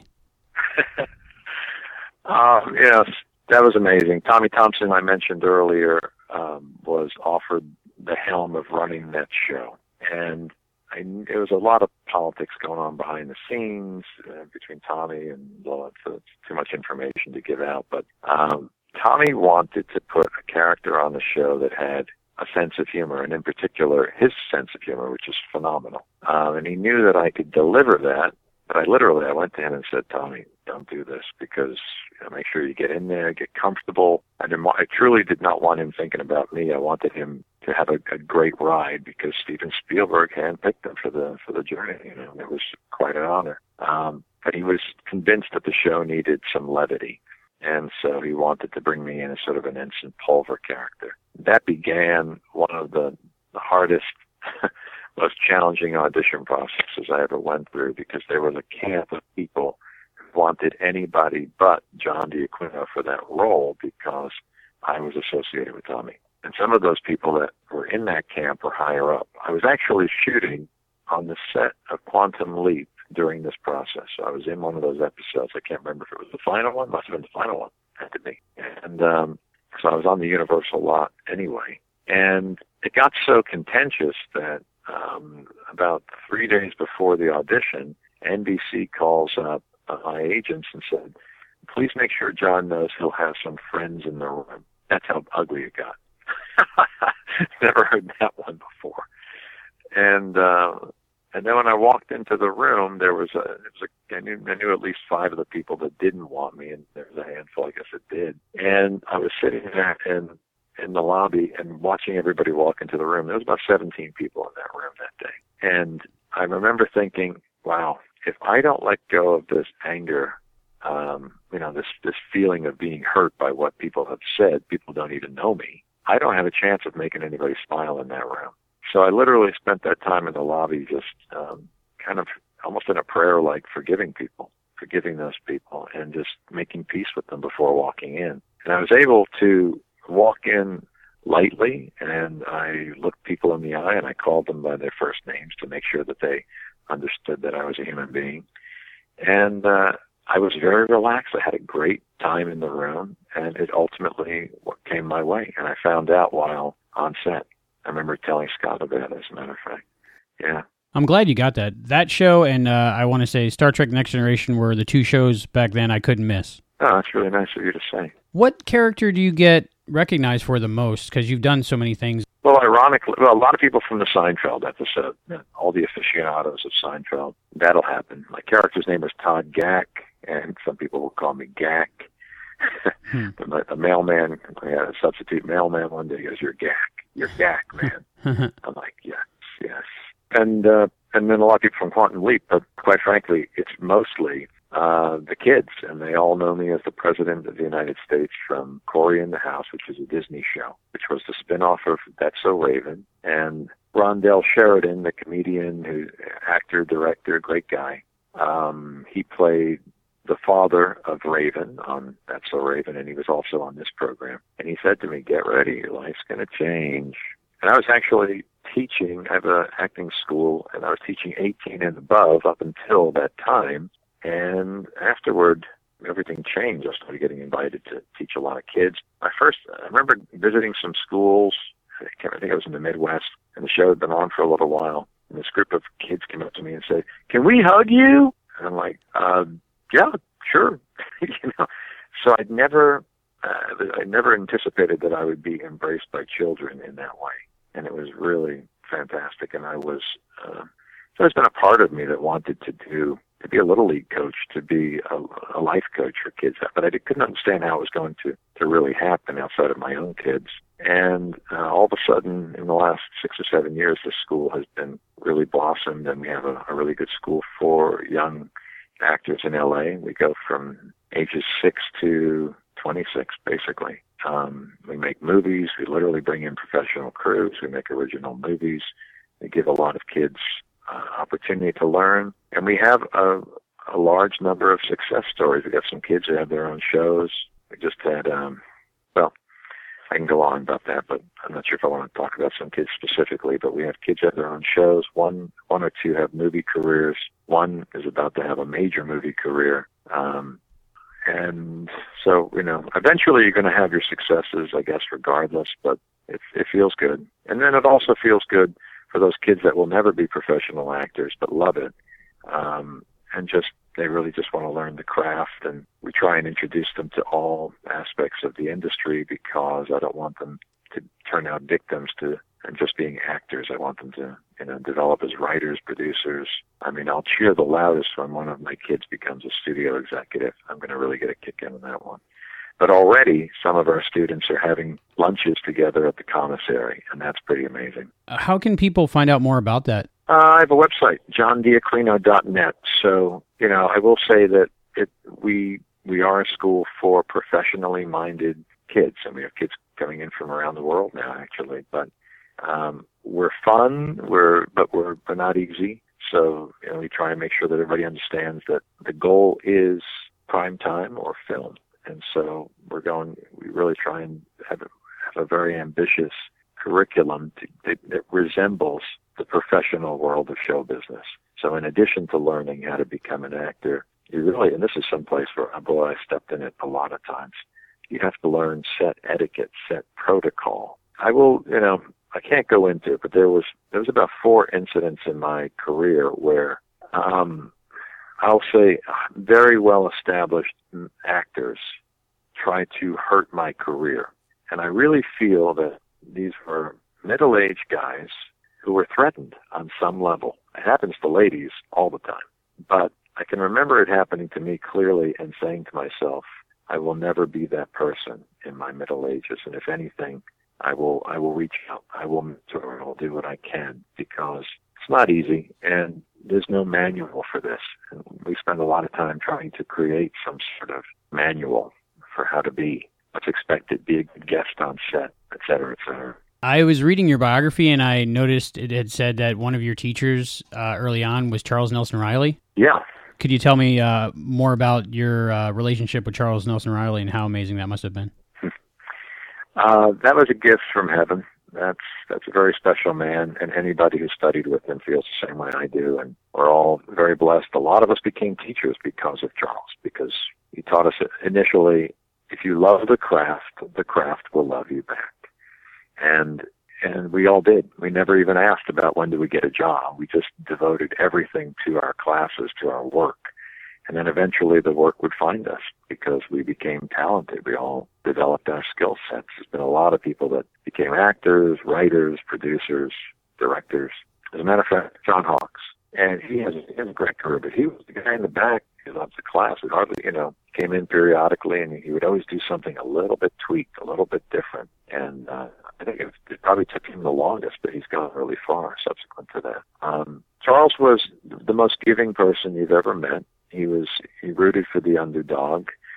We could be invited to a meal with luminaries, not only stars but luminaries from any any part of the world. And we'd be invited to these dinners. He would always want to incorporate us, and he would celebrate you. If he just met you, he would celebrate you. And at a table at the finest restaurant in Beverly Hills, he would bring the waiter over and make sure that everybody at the table knew who this waiter was or who the who the boss boy was or who the waitress was. Tell me about yourself, you know, and he would celebrate that person and make sure everybody understood that this person had value. This person was special and important as well. It was amazing. Um, and a gifted teacher. Class was like church. That's all I can say. You know, he would disarm you with, he was the funniest human I'd ever met, and I, I got to hang out with some great ones. And uh, the great comedians wanted to hang out with him. He would make them laugh, and he would disarm you with his humor, and then he would just level you with his passion. And so we learned both. We learned both. Do you have any uh, little funny stories or anything that happened on the set of your time on Quantum Leap that you could tell the listeners? Mm, let me see here. Oh gosh. Um, okay, there is there's a few funny stories. Well, it, it actually didn't happen on the set. It happened as a result of Quantum Leap. I was proposed to um, by somebody on a bluff in England who, who yeah, I really liked my character. Um, yeah. So, and it was, uh, I had gone to a Quantum Leap event. I won't say where and uh, like I said, England, and I ended up getting proposed to, and that was that was nice. It was nice. I didn't accept, but it was nice. and uh, yeah, so thank you, Quantum Leap. Sounds flattering. Yeah. All right. Well, thank you very much. Thank you. thank you. Uh, thank you so much. Honor talking to you. Be well. Be okay. well. Thank you.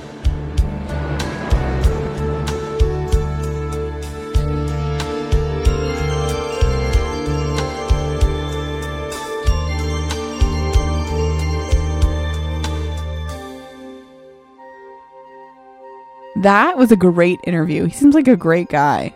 Very nice guy. Uh, took the time to talk with us, and he was very helpful in uh, explaining everything about his experience and his character. I have to say, Quantum Leap must be an awesome show if you remember details like that from 25 years ago. I can't remember last week. I am 25, so I don't I don't remember 25 years ago either. But um it, it's great that we are getting all these awesome interviews with all these details of what it was like to be on the show. And it's cool that he actually got to write an episode too. Yeah, I, I saw some snippets of that episode. Not too much, I hope. No, no. Well, you were watching it. I was like, "Don't look." I don't think well, they're they're all pretty much in their own episode. Each episode is kind of their own episode. And thanks to Mr. D'Aquino, he got us in touch with Brad Silverman. It's pretty cool that they're still in touch. Yeah.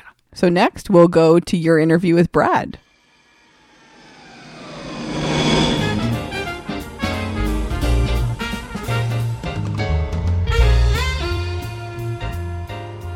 Hello. Hello, Mr. Silverman. Thank you for taking the time to talk to us. You're welcome. Okay, uh, we ha- just have a few questions for you. Um, first one is, can you tell us a little bit about your experience filming Quantum Leap?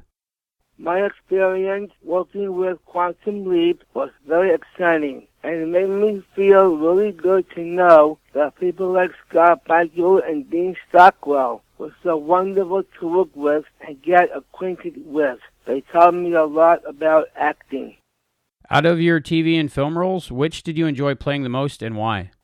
I loved all the TV and film roles I had, but my favorite movie I was in was I Am Sam. This movie sent out a message to the world that people with developmental disabilities can accomplish many things in life if given the chance. Also, what was it like working with Scott Bakula and Dean Stockwell? Working with Scott Bakula and Dean Stockwell was different because it went back in time, and the experience felt very different to me. Both of them were two different people playing different roles. Were the reflection scenes with Scott difficult to set up? It was difficult to set up because there are different kinds of reflections in the background, so that way we could see the interaction between two different people in the mirror. What was your favorite episode of Quantum Leap that you appeared in, and why? I really enjoyed working on the mirror image scene because I was able to see a different reflection of myself, which was really Scott. Well, thank you so much for talking with us today. We really appreciate it. Thank you.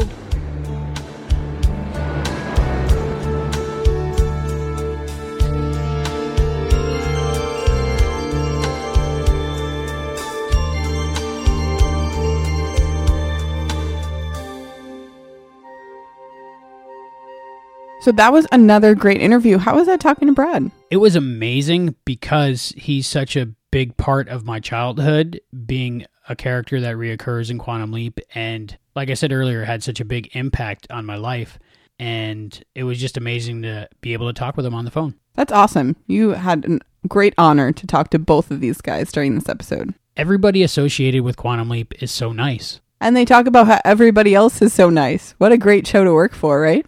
I think that might be one of the reasons why this show is so important to everybody because besides the writing and everything, the acting, you can tell that the people are generally good people trying to do a good job. And you feel that happiness that they have while working on the project comes through. I don't think you can work on a show for five seasons or even guest appear on a show where the moral of the show is making right what once went wrong if the people working for the show aren't good people. I mean, you have to be good people to make a show about good people, right? Right. If it was a cast and crew of jerks, they wouldn't care about making important television that taught everybody a moral lesson. I'm glad to know that the people we're talking about in real life are good people. Makes me feel better. Well, I've said it before. People say don't meet your heroes, but everybody I've talked with and had conversations with, and they're longer than are on the air, of course. You know, we talk and they just seem like genuinely nice people. Like I just talked to Jane Sibbett, and she is just an amazingly nice person.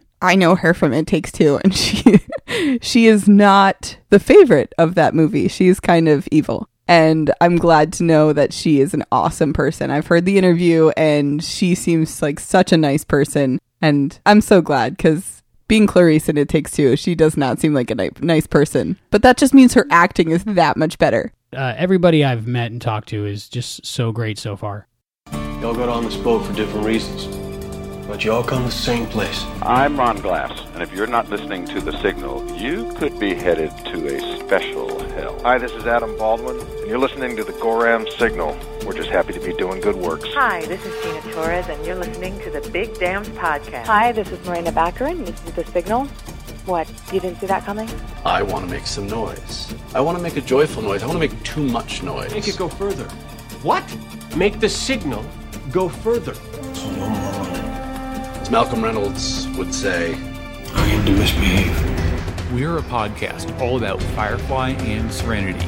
On our shows, you will find features and news, reviews and articles, interviews, and anything else we can think of relating to the verse of Firefly and Serenity. We're continuing to explore the verse, and we want you to join us. Just go to www.serenityfirefly.com. Shiny. Let's be bad guys. The Signal. We, we aim, aim, to misbehave. misbehave. We have some feedback. We have a lot of feedback. We have some email. Oh, yeah? We have a couple emails from Jill. The first one starts off by saying, Hi, guys. I've been marathoning your podcast trying to catch up with you. I only just discovered you exist. I have a question which has been puzzling me ever since you talked about how the test was won. How did Sam know the song Peggy Sue? It didn't exist until Buddy Holly wrote it, and Buddy Holly didn't write it until Sam told him the words. So before Sam told him the words, the song didn't exist. So Sam couldn't have heard it in the future, at least not until after he had changed history for the better. It's a paradox. The only explanation I could come up with is that in the original timeline, Peggy Sue was written and recorded by some other artist, say Bruce Springsteen, perhaps inspired by Piggy Suey, a failed song from an unknown artist lost in time. In which case, both Al and Sam would know the song. His history changed would only then mean that Buddy Holly wrote it instead of Bruce Springsteen, and a few years earlier. That's a pretty dumb hypothesis, but it's the best one I could come up with. Do you have any other ideas? Cheers, Jill. you have like this I don't understand paradoxes face. I am not a pro in paradoxes. I think she has a valid point, and I think that that's very likely how it happened. There's the other theory in time travel that everything that happened happened, but I don't think that applies to Quantum Leap because the whole reason Sam is there is to change the past, put right what once went wrong. Well, if Sam has all the knowledge in well in his Swiss cheese brain, between him and Al, they know what's happened all the way up into the future. So he could have influenced Buddy Holly. But see, if he wasn't there the first time, it could have just taken him longer to write it. But Sam just helped him along with the process. Oh, I like that. I never even thought of that. So eventually he would turn Piggy Suey into Peggy Sue by himself. But right. This way, Sam's just giving him a nudge. That's my opinion. I like it. I never would have thought of that. I would have just, my brain would have started churning and churning and smoking. I am not a pro on the science fiction reasoning. So I could be totally off here, but no, it's very valid. I have an affinity for time travel. Things like that interest me, and I like to think about them for long periods of time. Jill wrote us another email, which is great because she's following along with the podcast and emailing us. We love to get emails. This one says, Hi guys, in your Kamikaze Kid episode, you wondered what the decade from 2000 to 2009 was called. Heather said that she had asked everyone and nobody knew. I must assume that she had only asked people in the USA. Anyone in the UK would have known the answer. Here in the UK, the decade is universally referred to as the noughties, sometimes misspelt the naughties, as in naughty. As in, hey, hey, hey. you don't have the word not, meaning zero, in American English, so I can see that wouldn't work so well on your side of the pond. Maybe this would be a good time to import a British word into your vocabulary. Google the naughties and it turns up loads of links. I believe the current decade is being referred to as the teens. Cheers, Jill. I feel so much smarter after that. Thank you, Jill, because I really had no idea, and I didn't even know not was a word for zero. I had heard of that before, but we don't use that normally in American English. But it makes a whole lot of sense, and I've added that to my vocabulary now. And I think you actually started asking people about that after I started asking you that because I've asked so many people that in my life and no one has given me an answer. So Jill is the smartest person in the room right now. Yeah, kudos to you. And we have a series of three emails from someone who just found our podcast. His name is Father Beast. Yay, we're so excited for new listeners, especially ones who send us emails, because we like to hear how we're doing. Hello, this is Father Beast. I heard a promo for your podcast on some other one, probably tuning into sci fi television, and came over to check it out. The first episode I got was the one for What Price Gloria, and I knew this was a podcast for me when I found myself grinning from ear to ear about halfway through. I myself started watching Quantum Leap sometime in season two because my wife to be highly recommended it, and we continued even after we got married and watched it all the way through to the end. Then we also watched it on reruns on the Sci Fi Channel around a decade later, and I finally got to see some of the earlier episodes which I had never seen. I remember being particularly floored by Honeymoon Express, but I don't own the DVDs, so perhaps I'm not the biggest of fans. One of the things about Quantum Leap is that it is a really good and amazing show to watch, but I tend to forget how good it is when I'm not watching it. I'm discovering this now as I'm starting to rewatch the shows along with you guys, and my wife isn't all that interested and would rather watch the latest episode of Arrow or Agents of S.H.I.E.L.D. or something. But I convince her by telling her I'll sit with her and rub her feet if we watch an episode of Quantum Leap, and she enjoys it every time. I'm also listening to your back catalog of podcasts as time permits, and I am up to the episode covering double identity. You guys are lots of fun to listen to, but I was thrown a bit for a loop when during the episode covering Thou Shalt Not, you guys went into some depth over the feelings for your children, and I started to realize you were talking about the same child. Albie calls her Serenity, while Heather refers to her as Rennie. That made me go back to your website and read some and discover that you two are a married couple. Imagine my astonishment as I thought you were just friends. Also, I don't recall where you said this, Albie, but I have to disagree with you on the idea that our memories are what make us what we are. Sam, on arriving in the past, had a lot of memory loss, but still was who he was. And anyone who has had more than one child has realized that children come preloaded with personality traits. Dr. Beckett is sort of the perfect candidate for a time traveling adventurer because of his preparation. He is athletic, highly intelligent, highly educated, and he is kind and compassionate. You may say he was custom designed to be a quantum leaper. This email has bounced around a lot, and I will try to keep my future emails a little more focused, maybe even start sending you one about each episode as it comes. We shall see. Thank you and keep on podcasting. This trip through Quantum Leap promises to be good, and I'm glad I got aboard close to the start. Father Beast. Thank you so much, Father Beast. Wow, um, where do we start? Yes, I guess the cat's out of the bag. Heather and I are married. Yes. And both our children we talk about is the same child. Both of our children. She sometimes she sometimes has multiple personalities. She's she's a great girl. Um I yeah, we don't mention it a lot because we don't want to be like this is the married show. Yeah. But uh we are best friends. Yeah. And uh that's how I got Heather to watch Quantum Leap to begin with myself. We should continue that tradition.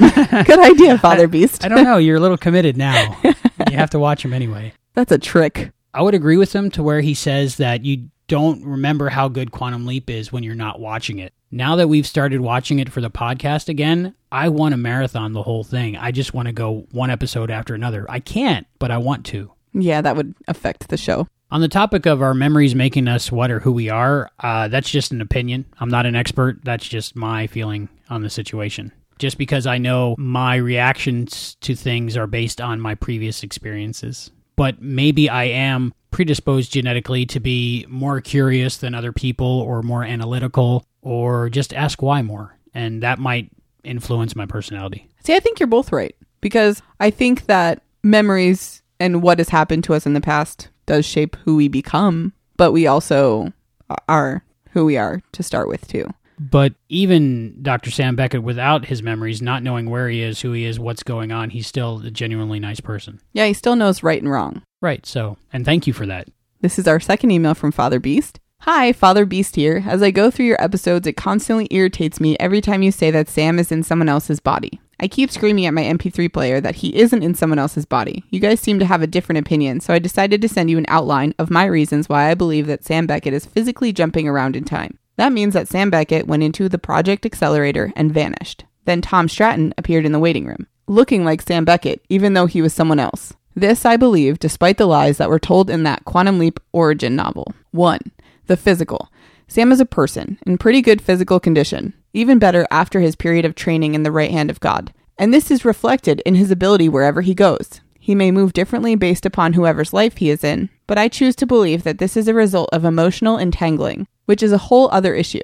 When it comes down to it, Sam has his own physical abilities. Even if he appears as an overweight person, he still can sprint like Sam can, Contrariwise, in the right hand of God, Sam was not in as good a physical condition as a professional boxer, and so that was reflected also.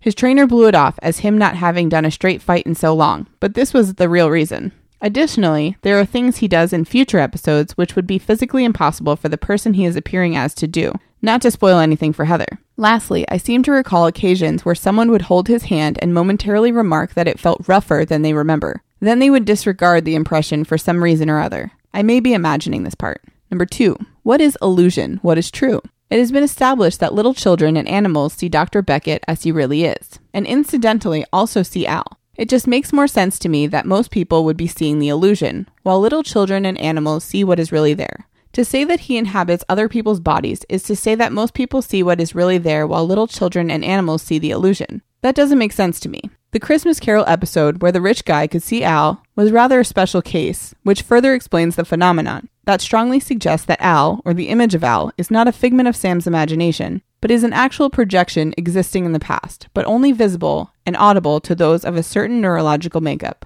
And, by loophole, little children and animals. I cannot think of any explanation that has Sam inhabiting someone else's physical body, with Al existing only in his mind, but has anyone else at all able to see his hallucination? 3. The spiritual aspect. Early on in the series, my wife and I suggested to someone at church that they watch Quantum Leap, you know, since he goes about doing good things. I was a bit shocked at their answer that they don't allow their kids to watch a show where someone's spirit is inhabiting other people's bodies. I was left spluttering, but, but, but that's not what's happening. Anyway, I have a hardline belief that it is impossible for one person's spirit to inhabit another person's body. It just doesn't work. That is a personal belief and may have nothing to do with anything else, but there it is. I don't even like fantasy novels that take this as a premise. It is a hard enough line that if someone managed to convince me that Sam was actually inhabiting other people's bodies, a situation I consider unlikely, given the evidence, then I couldn't enjoy the show anymore. Cons. To prevent the other side, which only has one argument in favor that I can think of, that is, why do his clothes fit? To make an analogy from Firefly, one might ask where they get artificial gravity, which is an even bigger impossibility than faster than light travel, which most browncoats disavow. The truth is that the scenes aboard Serenity are filmed in a gravity environment, and so we just accept it. Similarly, Scott Bakula is the one wearing the clothes, so we just accept it. But that's cheap. From within the show, I choose to suppose that a space warping effect causing his clothes to fit. I admit it's kind of lame, but the show didn't give me much to work with on this point. Well, that's my feelings on the matter. I hope I have caused some of you to think a little bit. I will still yell every time one of you says he's in another body, and I hope you can hear the ghost of my yell as you record. Father Beast. I would like to start by saying this is my first time watching, and I didn't know the rules. So I'm sorry that I made you yell because I didn't know. I think Hayden is the one who kind of educated us into this whole thing, but they don't really tell you how it works. And I was totally confused in the beginning. I had no idea what the rules were, who could see what. And up until What Price Gloria, I thought Al was seeing Sam. I didn't know that Al was seeing the Leapee. So I'm still confused. But I'm going with the fact that it is in fact Sam and everybody just sees the other person. I'm to- in total agreement with that. But in the beginning, I had no idea.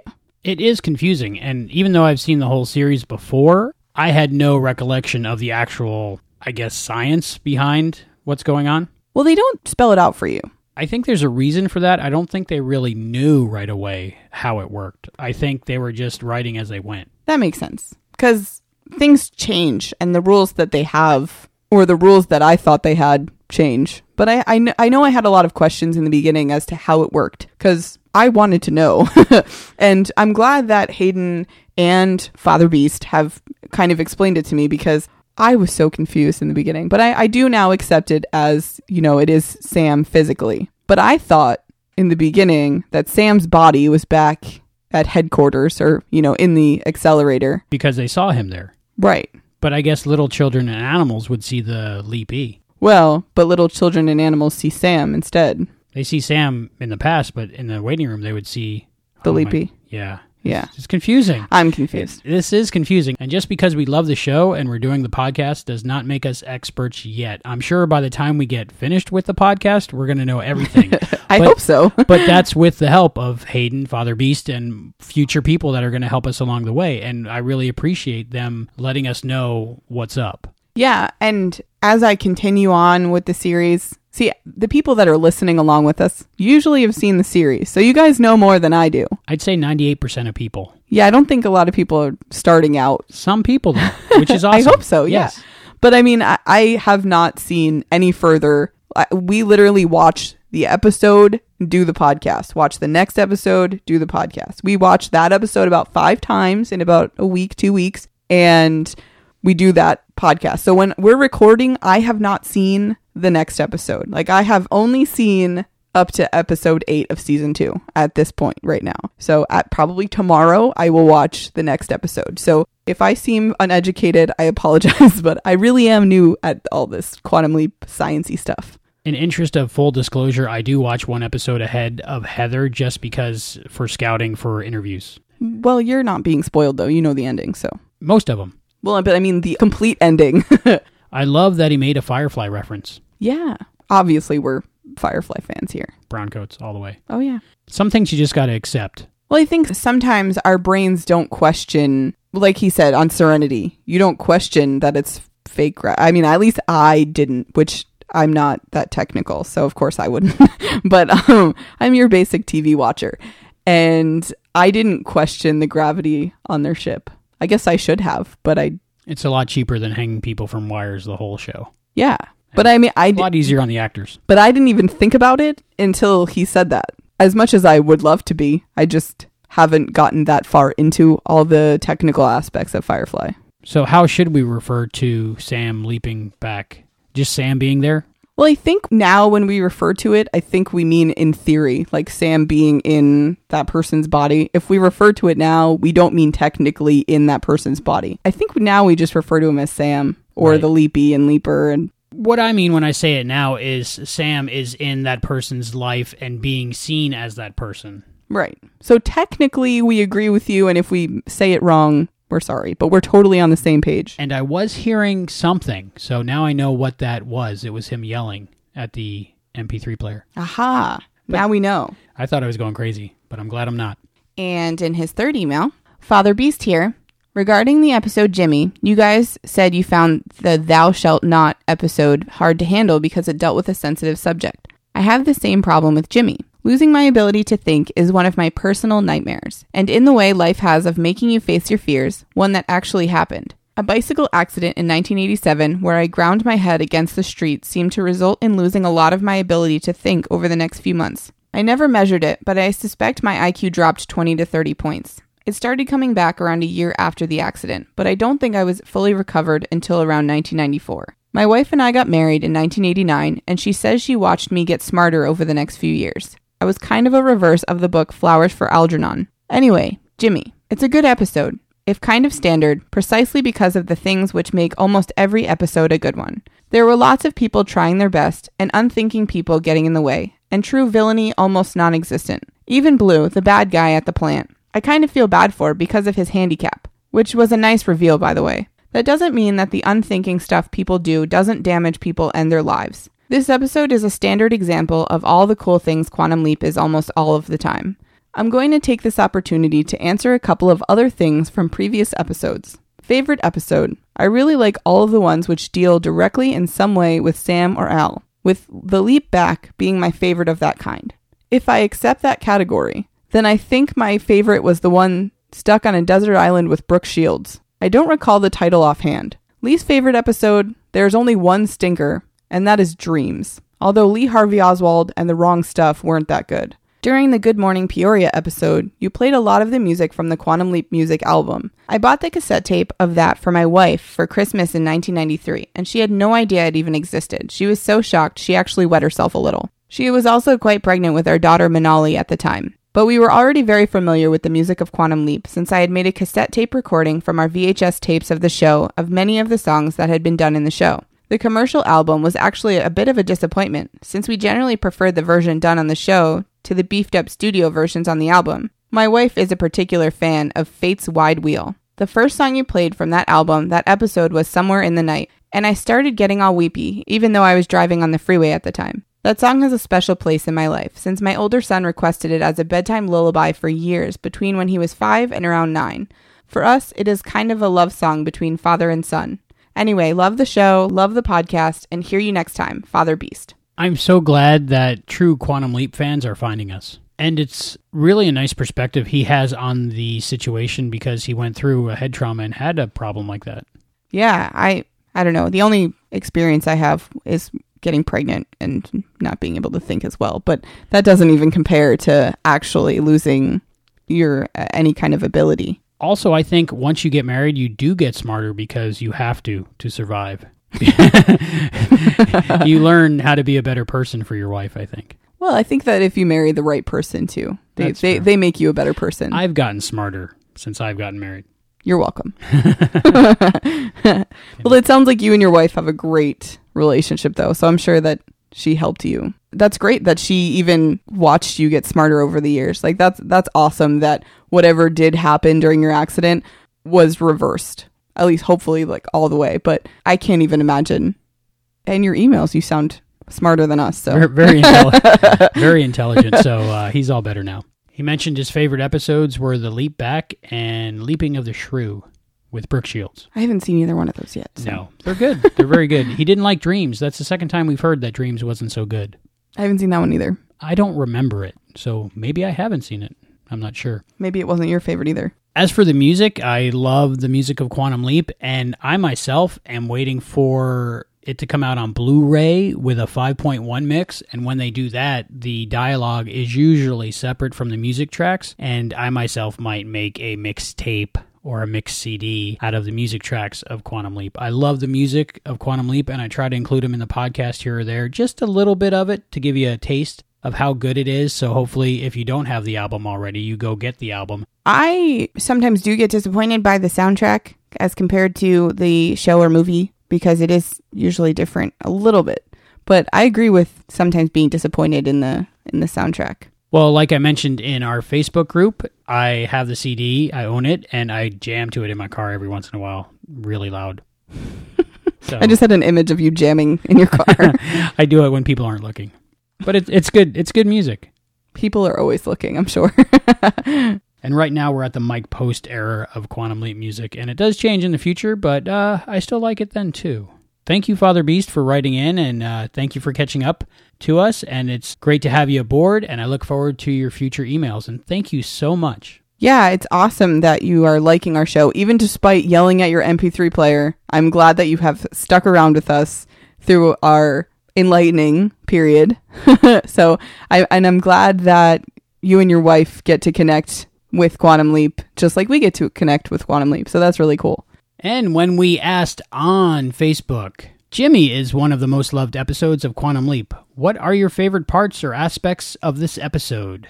Adrian Salerno said, when Al told Sam about his sister Trudy, huge scene in the context of the whole series. Tom Quinn said, exactly agree with Adrian. When Al tells us about Trudy, his whole character changes. Prior to this, he was a combination of comic relief with his five ex wives, with his lecherous asides about women mixed with being a deus ex machina, solving the problem of the week. To showing us that he too has things in his past that might drive him to take part in a time travel experiment. We'll see this side again in episodes like MIA, A Leap for Lisa, and The Leap Home Part 2.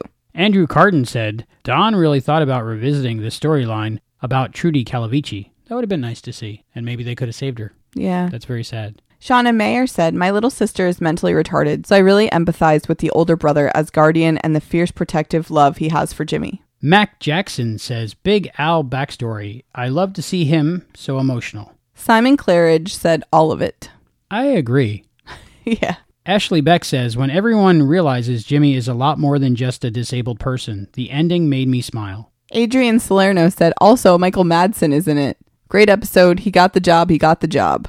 Great episode. He did get the job. Thank you, everybody, for your feedback. And there are many ways to contact us. You can email us at quantumleappodcast at gmail.com. You can see our Facebook and answer all our questions on Facebook at facebook.com slash quantum leap podcast. We are on Twitter at Quantum Leap Pod. We are on Instagram at quantum leap podcast. And tag us in any post on Instagram you have that's related to Quantum Leap, like Chris Airwolf just did. Yeah, we like looking at your quantum leap related pictures. And it gets the word out about the podcast. That's how we found Holly Fields, right? Exactly. Instagram, wonderful thing. You can leave a voicemail, and please do at 707 847 6682. So please contact us with any and all comments and questions about Quantum Leap. I think it's time for Hayden's segment.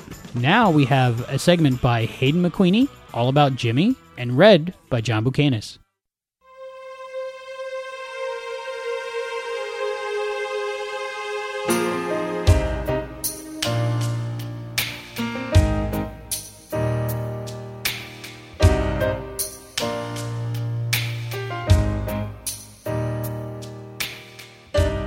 I've always said that season two was the renaissance period of Quantum Leap, and it's easy to see why. With the status quo established, the writers now realized that they had to push the envelope, and so, on the most part, would be churning out one amazing episode after the other. Jimmy is a perfect example of this. Being of Generation Y, it is difficult to fathom a society's attitude towards neglecting the people who are in most need of attention, care, and rehabilitation, favoring instead to sweep them under the rug and dispose of them when their bodies break down. It is great that we are now at a point where the mentally disabled are mainstreamed and able to carry out their lives as progressive members of society. But we have to remember that this comes at a great cost. The number of lives lost and the families torn apart out of fear and ignorance, from not knowing how to deal with special people, nor wanting to. With a major issue out of the way now, what makes this a perfect episode to me is the strong emphasis it has on family. One of the reasons that I think this episode is so fan favorite is because aside from them having to adjust to having a mentally handicapped person living with them, the LaMottes feel like an average family just trying to live their lives. It's easy to relate to and beautiful to watch. Seeing Connie as a wife and mother, the constant worry over her and her son's safety, the family making ends meet with an extra person living with them, and the fear of having to deal with Jimmy causing a mishap, Connie was portrayed perfectly as a family matriarch. It is obvious that she loves her family deeply and even though at times she came across as mean, the cold exterior she puts towards Jimmy was simply out of constant state of unrest. The really interesting thing about the LaMotta family is that it is one of few times in the series where we get to see the results of Sam's intervention. When he revisits the family in Deliver Us from Evil, what's astonishing is that when Sam returns, there is a complete role reversal, with Connie having more faith in Jimmy, pushing him to constantly better himself, while Frank is the one who is more cautious about what Jimmy is capable of. Astonishing as it is, though, it makes perfect sense. Frank was completely right telling Sam to be careful around Connie until she gets used to him. And once he had earned a place in her heart, she ironically dedicated herself to becoming what she had earlier resented, becoming a surrogate mother. Studies have shown that a great deal of psychological damage happens when a person doesn't receive mothering in their infancy. And although we are told about Frank and Jimmy's mother, it's clear she wasn't in the picture while they were growing up. And so this may have contributed to Jimmy's total dependence on others, to a point where their father had put Jimmy in an institution. When he had Connie as a mother figure to look up to, Jimmy actually gained the ability to look after himself. I find it a bit condescending that Jimmy is constantly looked upon as a child. Al says Jimmy has the IQ of a 12 year old. Connie refers to him as a giant child after Sam loses his job when they're together. Frank calls Jimmy and Corey the kids, when this is juxtaposed against the fact that Jimmy is a grown man with a grown man's strength. It's easy to see why Connie would be afraid of someone getting hurt. Funnily enough, the only one who seems to have faith in Jimmy as an adult is Corey. It's clear that Jimmy and Corey have a bond that makes them close as brothers. This can be seen from how Corey interacts with Sam during their play, their chats and stories before bed and the fact that Corey is willing to get into fights to defend Jimmy. Perhaps the reason that Corey has so much faith in Jimmy is simply because he is the smallest member of the family. So the only one who literally looks up to Jimmy. And having such great adult role models from his parents expects all those bigger than him to be more capable than him. It's interesting that during the transitional stage of Jimmy living with the family, Corey took on the role of older brother. But when Jimmy finds his feet, a similar role reversal happens. And Jimmy ends up taking the role of the older brother being the one that Corey goes to for advice. No doubt this is contributing to by Sam saving his life and Corey realizing that he too can learn from Jimmy. While we're on the subject of brothers, Frank's devotion to Jimmy was something to be admired, even though I wouldn't expect anything less today. In the time of this episode was set and having to deal with no support and everyone around criticizing, I agree with Sam when he said, if I was the one in the same situation, I don't know if I could handle it. One of the most difficult parts of the episode to watch was where Frank comes to the mistaken conclusion that Jimmy needs more care than he can provide. You can tell he was crying inside, and so was everyone watching. The crowning jewel of this episode, though, is Al's personal investment. When he talks about his sister Trudy, it's obvious that he loves her deeply, and the pain of having put so much effort into protecting her during her childhood, only to ultimately have it be for nothing. Losing her from the negligence of those taking care of her is heartbreaking. It's really the first time Al has gone from a one dimensional, lecherous sidekick providing comic relief to a three dimensional man with feelings, pain, and events in his past that explain why he would want to be involved with a project to relive and change the past. We will see this more throughout the series in episodes such as MIA and Leap for Lisa. There is a significant number of parallels between Frank's relationship with Jimmy and Al's relationship with Trudy. Ultimately, this leap stands out for Sam because of how it hits home for Al, and this lasts throughout the entire series. In fact, in the very surreal series finale, Mirror Image, the manifestation of Frank and Jimmy is significant because it is Sam associating something he has experienced to Al and his devotion to Trudy. Why is it important? All will be revealed in my analysis of Mirror Image. The final thing I want to talk about is this concept of mind merging. Throughout the series so far, it's been suggested that Sam retains a part of the leap, which might manifest itself throughout the leap, either as a help or a hindrance. I think so far it is most prominent in this episode. Sam has never been depicted as overly clumsy or forgetful before, so it is quite likely that Sam did absorb a fair bit of Jimmy's mind. Is that the only thing that happened though? I have to agree with Al when he tried to comfort a very frustrated Sam who felt like he couldn't do anything right, that it was a result of everybody treating Sam like a dummy. A great deal of a person's success depends on the expectations placed upon them. When you expect success, you breed success. And when you expect failure, you breed failure.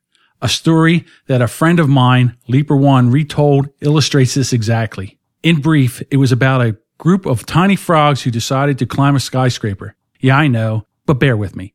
They're set off and a crowd gathers to watch. The crowd starts yelling, they'll never make it. They'll all fall and they'll all be killed. It's impossible, etc., etc. Sure enough, one by one of the frogs slip off and plummet to the ground, except one who keeps going and gets to the top. When he gets there, a reporter meets him at the roof and asks how he could succeed when all the others failed. The frog puts his hand to his ear and says, What? I can't hear you, Sonny. Because he was deaf to negativity, he didn't give up. This illustrates the point exactly. When Sam was given a chance and not interrupted or fed anything negative, he was able to do something that nobody else could do, i.e., save Corey's life. In short, Jimmy is easily one of my favorite episodes of The Quantum Leap probably only beaten by MIA and The Color of Truth, and is one I watch over and over simply because the story is so perfect. The family emphasis is beautiful, and it highlights an important issue, which is to provide as much support as possible for those who need it, as even they are capable of great things.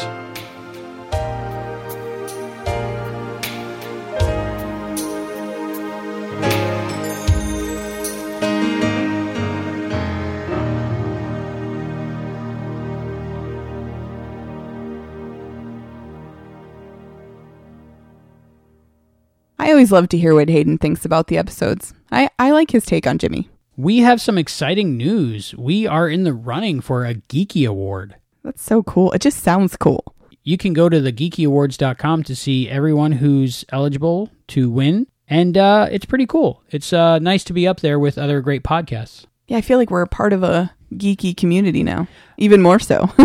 right next to us is the mission log and also the Arkham sessions. So that's pretty cool. It's cool to just be in the same anything as those podcasts. And it's really an honor to be in the running. Also, some more exciting news. Have you heard of Patreon, Heather? I just newly have heard of Patreon. we are now on Patreon, which is kind of like a Kickstarter for artists, except instead of trying to reach a goal, people can donate or pledge a certain amount per episode, per piece of art. That's pretty cool. You can go to patreon.com slash quantum leap podcast or just go to patreon.com and start searching for quantum leap and we come right up. And uh, the way it works is you can help us out here at the Quantum Leap podcast by pledging a certain amount per episode, and they come out about twice a month. You can pledge as little as a dollar and as much as you want, and all the money goes towards helping cover the cost of the podcast needs. Yeah, we do this for free, so any help that we get is very much appreciated. We're not looking to make money at all, but one day if it didn't cost us money, that would be a great thing. And we already have a patron. Tom Quinn actually posted on his Instagram and tagged us in it that he has pledged $2.50 per episode. Thank you so much. Yeah. So it as little as you want, as much as you want. It's a really cool way to support us and in our efforts to make an awesome podcast. Uh, there are certain things you can get. If you pledge $5 or more, we will thank you by name on the next episode of the Quantum Leap podcast we produce. If you pledge $10 or more per episode, we will provide you all the updates that the crew gets, so you get to see what it's like behind the curtain. If you pledge $25 or more per episode, we will provide you all the updates that the crew gets.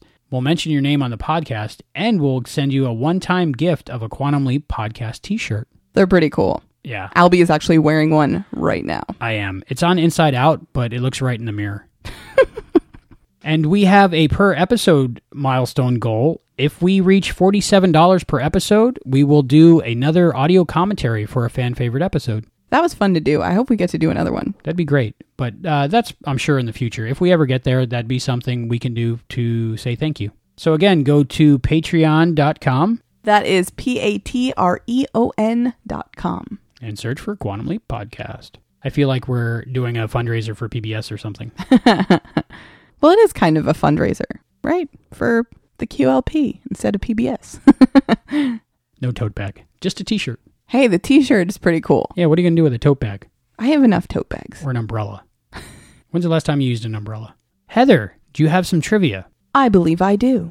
So, the Twinkie scene apparently, Twinkies were not individually wrapped in 1964, and it was definitely an individually wrapped Twinkie. We even rewound it a couple times because I thought it looked like a double wrapped Twinkie, and it's definitely not. So, I guess that was kind of a, a little boo boo because in 1964, they did not come individually wrapped. A little bit of a timing error. You could only purchase them in a twin pack. Now you can just buy them by the box. And uh, the poster in Corey's room of the Mighty Thor was actually released in the late 80s, basically when the show aired, and not in 1964. So, oops. I didn't notice that at first until I read this, and then I could not notice it. It looks very modern compared to the rest of the episode. And when Blue knocks the crates into the water, when Corey falls, I guess the crates are gone, or the crate disappears for a while. Yeah, it's there, it's being pushed, then it's not there, then it's underwater. So it's kind of uh, maybe they jumped in time a little bit. It's a little nitpicky. Yeah. It's there. I know I didn't mention this before, but the fact that there were no microwaves in 1964 is kind of a cool thing, and I like Corey's explanation. I know that that's not technically trivia, but I forgot to mention that earlier. Do you like Corey's explanation of microwave? And that's how it works. Right, but I just thought it was funny. And Sam should know 1964, no microwaves, right? He's got a thing for microwave popcorn. Microwaves must have been really popular in 1989. Were they new? Uh, no. Okay. Still ridiculously expensive, though. Um, another thing to bring up, Sam actually coins the phrase special people in this episode. I like that. Special people. Thank you for the trivia, Heather. There wasn't a lot this episode, but little tiny details. Little things that you can't not see when you rewatch it again, again, again. Yeah. That about wraps it up for our take on Jimmy. I think it was a good episode. I think we covered everything we wanted to cover, and you have two great interviews with the main characters of the episode. Come on. That was the most exciting thing for me. So, what's next week's episode about? Next time, Sam leaps into a defense attorney in the South, where he defends a young black woman named Delilah Lila Berry, accused of murdering someone. Is this kind of like the Quantum Leap take on To Kill a Mockingbird? Exactly. Hmm. Delilah Berry, you're accused of murdering Houston Palmer Carter on the 15th of June, 1957. Murder? How do you plead?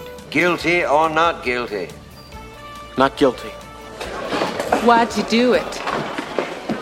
Because you're not guilty. I never said that. Your eyes did. All I knew about the law I got from watching a TV show whose name I couldn't even remember. Oh, there's Perry Mason. That's it. Listen, I'm here to save Delilah Berry from the electric chair. Oh, we already ran that scenario. There's no problem. No? Nah, she pleads guilty to a lesser charge, then she gets 20 years instead of the chair. That's probably before I pleaded her not guilty. What'd you do that for? Because she's not guilty. I killed him, all right? How many times you gonna make me say it? I killed him! I'm looking forward to this. I've actually read To Kill a Mockingbird and seen the movie, so if it's like that, I'm I'm interested. I remember this as being a very dramatic episode, so we should have something to talk about next time. Usually we do. Until next time, I'm Albie. And I'm Heather, and I think we're all special people. Thank you for joining us for this episode of the Quantum Leap Podcast. Go to quantumleappodcast.com to listen to new episodes. The Quantum Leap Podcast is not affiliated with Belisarius Productions or Universal TV. Follow us on Facebook and Twitter to get behind the scenes information, exclusive content, and to be notified first when a new episode is available. The thoughts and opinions expressed in this podcast are those of the individual and do not necessarily represent or reflect those of the Quantum Leap Podcast, Barron Space Productions, its partners, or affiliates. The Quantum Leap Podcast is edited by Albie and Juan, researched by Juan, voice talent by John Buchanan. The Quantum Leap universe and all it contains is the property of Belisarius Productions and Universal TV. No infringement is intended. The Quantum Leap Podcast is a Barron Space production.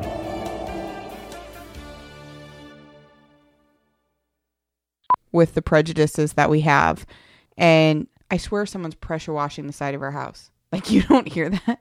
A little funny thing that happens in this episode, I think I mentioned while we were watching it, is uh, when Sam leaps in, he's in Jimmy, and Jimmy's upside down doing what a lot of us did at that age, trying to. Really? That's how you viewed that as? I Because I just, just, it just looked funny like that. I just thought he was like chilling upside down. Probably. I didn't even think. Well, I'm not a I'm not a boy. I don't I don't know. I, I just thought I was like, see, everybody does it. you know, I'm sure our male listeners will probably agree with you. As a girl, I I I don't know. Haven't been there. I just thought he was like hanging out upside down. Um, speaking of the wharf scene at the end, Was Michael Dorn in this? haha, I see what you did there. Um, hey, it's funny that he's that he can't say dys- dyslexic. Now I can't say it. And as a uh, viewer, you would hope that they would be, just because you want their relationship to be like it was on TV 25 years ago. Is there someone in our garage robbing us? Good. Take it. okay. but for real, I know. It's, it's out back that way. Somebody's tearing down a house or something. like really, you decide to tear down a house right now. Okay. I don't think you can do five seasons of a show of making right what once right. hated. Try saying that again. I don't think Okay, start again. I don't think you can make five seasons of a show for what for making right what once went wrong. One more time. Damn. For making right what once went wrong. I need to say it to get it out. Okay. Pause between each so I can. For making right what once went wrong. That's almost close. for making right what once went r- I'm going to say something else. I have only seen up into Jimmy. Up. this episode standard example. Oh, duh. My thumb was covering. Being a Deus ex machina. Mach- I don't. Yeah. Solving the problem. Dot dot dot. Seymour. Damn it, Seymour. What do we do? Go we'll mention him later. Go on the Facebook. Hold on, woman. We even rewinded it. That's not a word. Rewound it. So what's next week's episode about? Well, next week, Sam. Or, well, Does he? no. He next episode. Holy four hour episode. Oh, dude.